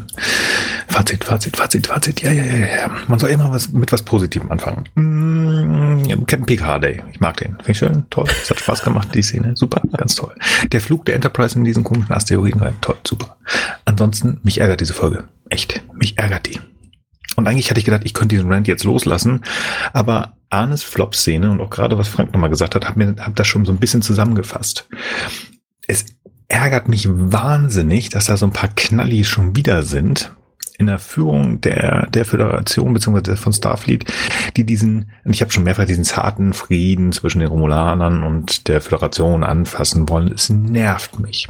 Es nervt mich noch viel mehr, dass meine drittliebste Figur im Star Trek-Universum damit drin hängt. Das ist Will Riker. Es, ist, es ärgert mich wahnsinnig. Vor allen Dingen haben wir das schon so häufig gesehen.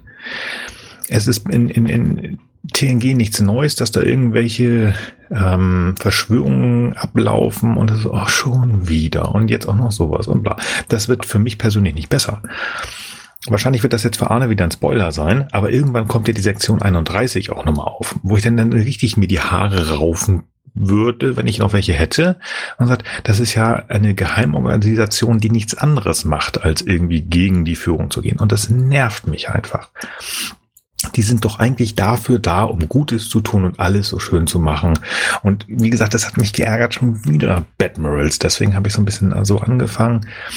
Ich fand es nicht gut. Ähm, das wieder zu sehen, zu bekommen, dennoch noch Riker mit reingezogen. Ich habe mich eigentlich die ganze Zeit nur geärgert. Und ich habe versucht, mich zurückzuerinnern, wie es ganz, ganz am Anfang war. Wie war es in den 90ern? Ich weiß es nicht mehr hundertprozentig, aber so die letzten paar Jahre, wo ich mal wieder einen Rewatch gemacht habe, habe ich das Pegasus-Projekt nicht gerne gesehen, weil ich auch da schon diesen Gedanken habe, warum schon wieder eine Verschwörung und warum hat Riker jetzt erst so komisch, also erst so komisch reagiert und warum hat er nicht früher was gemacht? Das hat mich so ein bisschen geärgert und deswegen finde ich die Folge eigentlich nicht ganz so toll. Vielleicht kann Arne meine schlechte Laune wieder ein bisschen besser machen auf diese Folge. Was ist dein Fazit, lieber Arne? Ich mag die Folge. Ich mag die Folge tatsächlich sehr gerne, weil also abgesehen von allem, was wir gerade schon an negativen Punkten genannt haben, gerade diese Verschwörungsgeschichten und so und immer die Bösen und so in den eigenen Reihen, finde ich total doof.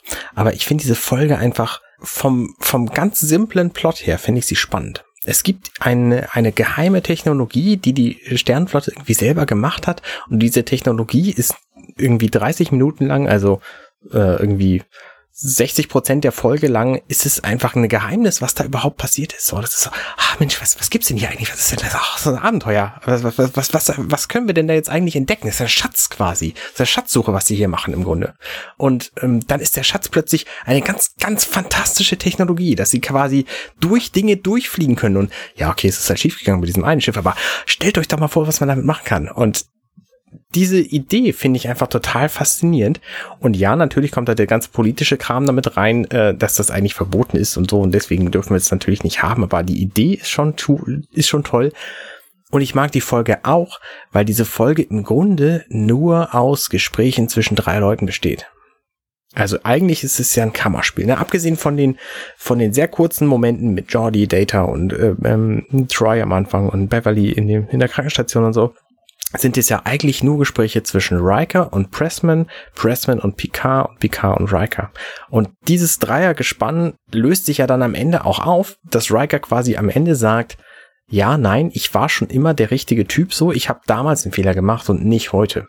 Und ich bin genau der, für den du mich vor sechs Jahren angeheuert hast. Und das finde ich, finde ich sehr charmant an der Rolle von Riker, die hier nochmal zum Tragen kommt. Und auch Picard findet sich ja hier wieder bestätigt, in seiner Einschätzung, auf die er hier auch direkt Bezug genommen wird. Also ich finde es sowieso immer schön, wenn es quasi so eine Kontinuität gibt und das passiert hier ja, dass hier gesagt wird, hier damals bei Captain DeSoto und so, ähm, da wolltest du den nicht runterbeamen lassen, ähm, so, das, das wird hier direkt wieder angesprochen. Und Picard hat sich damals für Riker entschieden und es war auch damals die richtige Entscheidung, es ist auch jetzt noch, weil Riker einfach ein integrer Typ ist. Und das zeigt halt diese Folge und ich finde es gut. Also mich stört es nicht, dass es jetzt erst aufkommt, weil es einfach zwölf Jahre lang auch total egal war, weil alle das Schiff halt verloren geglaubt hatten und weil ich immer noch nicht so ganz überzeugt bin, dass Riker eigentlich wusste, worum es da geht. Weil, wie gesagt, er war zwar irgendwie Steuermann vom Schiff, aber diese Überraschung, als das denn auftauchte, das Schiff, die wirkte auf mich zumindest relativ echt. Hm. Und vielleicht war die auch der Grund, das als gefährlich anzusehen, abgesehen von den ganzen politischen Intrigen, die da mit, mit dran stehen. Und deswegen natürlich das Einzige, wo ich gerade super nachdenke, Picard ist ja derjenige quasi, der dann sagt, ja, alles klar, wir nehmen das Ding und bauen das hier ein und setzen die Enterprise einer Gefahr aus, die wir auch hätten sein lassen können, um hier durch den Stein rauszufliegen, die drei Kilometer und macht es dann quasi selber. Und hm. gut, ich auch immer. Jedenfalls, äh, ich mag die Folge in ihrer Gesamtheit schon ganz gerne, auch wenn da relativ viele Dinge drin sind, die ich doof finde.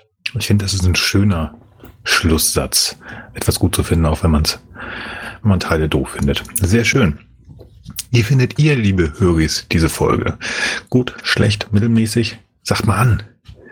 Das könnt ihr sehr gerne machen auf unserer Webseite ghu.compendion.net oder bei Twitter at gesternhu. Ihr dürft uns auch gerne sagen, wenn ihr uns toll findet. Wenn ihr uns nicht so toll findet, dann sagt das bitte euren Ärzten, weil die haben Schweigepflicht. Das macht ihr bitte am besten gut findet bei Apple Podcasts. Sauber. Ja, ist gut, ne? Ja, ist gut, ist gut. Ja, ich weiß, danke, danke, danke. Applaus, Applaus. Danke. Ähm, wie gesagt, fünf Sterne bei Apple Podcasts freuen wir uns, wenn wir besser gefunden, wie ich immer wieder gehört habe. Aber ich habe rausgefunden, das funktioniert tatsächlich. In unserer nächsten Folge nächsten Monat werden wir mal wieder in den Delta-Quadranten fliegen und ich freue mich sehr auf diese Folge. Voyager Staffel 4, 23. Folge, der Zeitzeuge. Living Witness hat Frank sich ausgesucht. Und warum mag ich die? Das ist eine der Doktor-Folge. Ich freue mich wahnsinnig. Den hätte ich sehr gerne gesehen und vielleicht kommt er doch irgendwann mal zu Picard. Also greifen wir ein bisschen vor. Frank, Möchtest du für die nächsten Wochen unseren Zuhörern noch etwas dalassen, bis wir uns wieder hören? Nö, ihr könnt euch schon mal die Folge ansehen, weil selbst äh, äh und, und, und natürlich danach unseren Podcast, denn die ist wirklich sehr, sehr gut. Also nicht nur, weil sie eine Doktor-Szene-Folge ist, aber auch, weil sie eine Doktor-Folge ist. Vielleicht, vielleicht einfach, weil sie eine Doktor-Folge ist. Also auch, also auch, ja. Der Doktor ist immer gut. Na gut, dann guck die Folge auch mal. Sehr gut, das würde mich begeistern, Arne. Arne, möchtest du sonst noch etwas als letzte warme Worte dalassen? Ja, aber nicht für unsere Höris, sondern für euch. Ich finde einfach unser Format total toll, dass wir jeweils nochmal so ein Plädoyer am Schluss geben können. Ich meine, ich habe jetzt quasi zwei Stunden lang intensiv über diese Folge am Stück nachgedacht. Ähm, und ich finde einfach das Format total toll, dass wir am Schluss diese Flop, Top und Flop-Szenen haben. Ähm, äh, weil wir da einfach nochmal so richtig schön kompakt zusammenfassen können. Also eigentlich wäre wahrscheinlich genau das das, was wir am Schluss sagen, wäre ein perfekter einzelstehender Podcast. So, weil dann ja, hätten wir langweilig. Ja, schon, aber ich glaube, dass das, also ich glaube, dass es diesen Podcast zu hören sich auch lohnt, wenn man nur die Zusammenfassung der Folge und dann unsere, unser Ende hört, ähm, was wir ja durch Kapitel immer schön abtrennen. Mein liebe Höris, da könnt ihr uns ja mal Feedback zu geben. Sorry, dass ich da gerade reingrätsche, Arne, aber es gibt ja durchaus auch so Short Clips, ne, das ist ja heute in, das ist, also alle YouTuber machen noch einen zweiten Channel, wo sie irgendwelche Short Clips bringen, ne, könnt ihr auch eure Meinung mal zu äußern. Äh, sorry, Arne, äh, hm. ja, nicht das Wort. Ja, das ist eine interessante Idee. Vielleicht machen wir einfach einen zweiten Podcast mit dem gleichen Inhalt, nur kürzer. Nehmen einfach dieselben Folgen und schneiden nur die letzten Teile raus. Sammeln noch ein, zwei Sätze davor.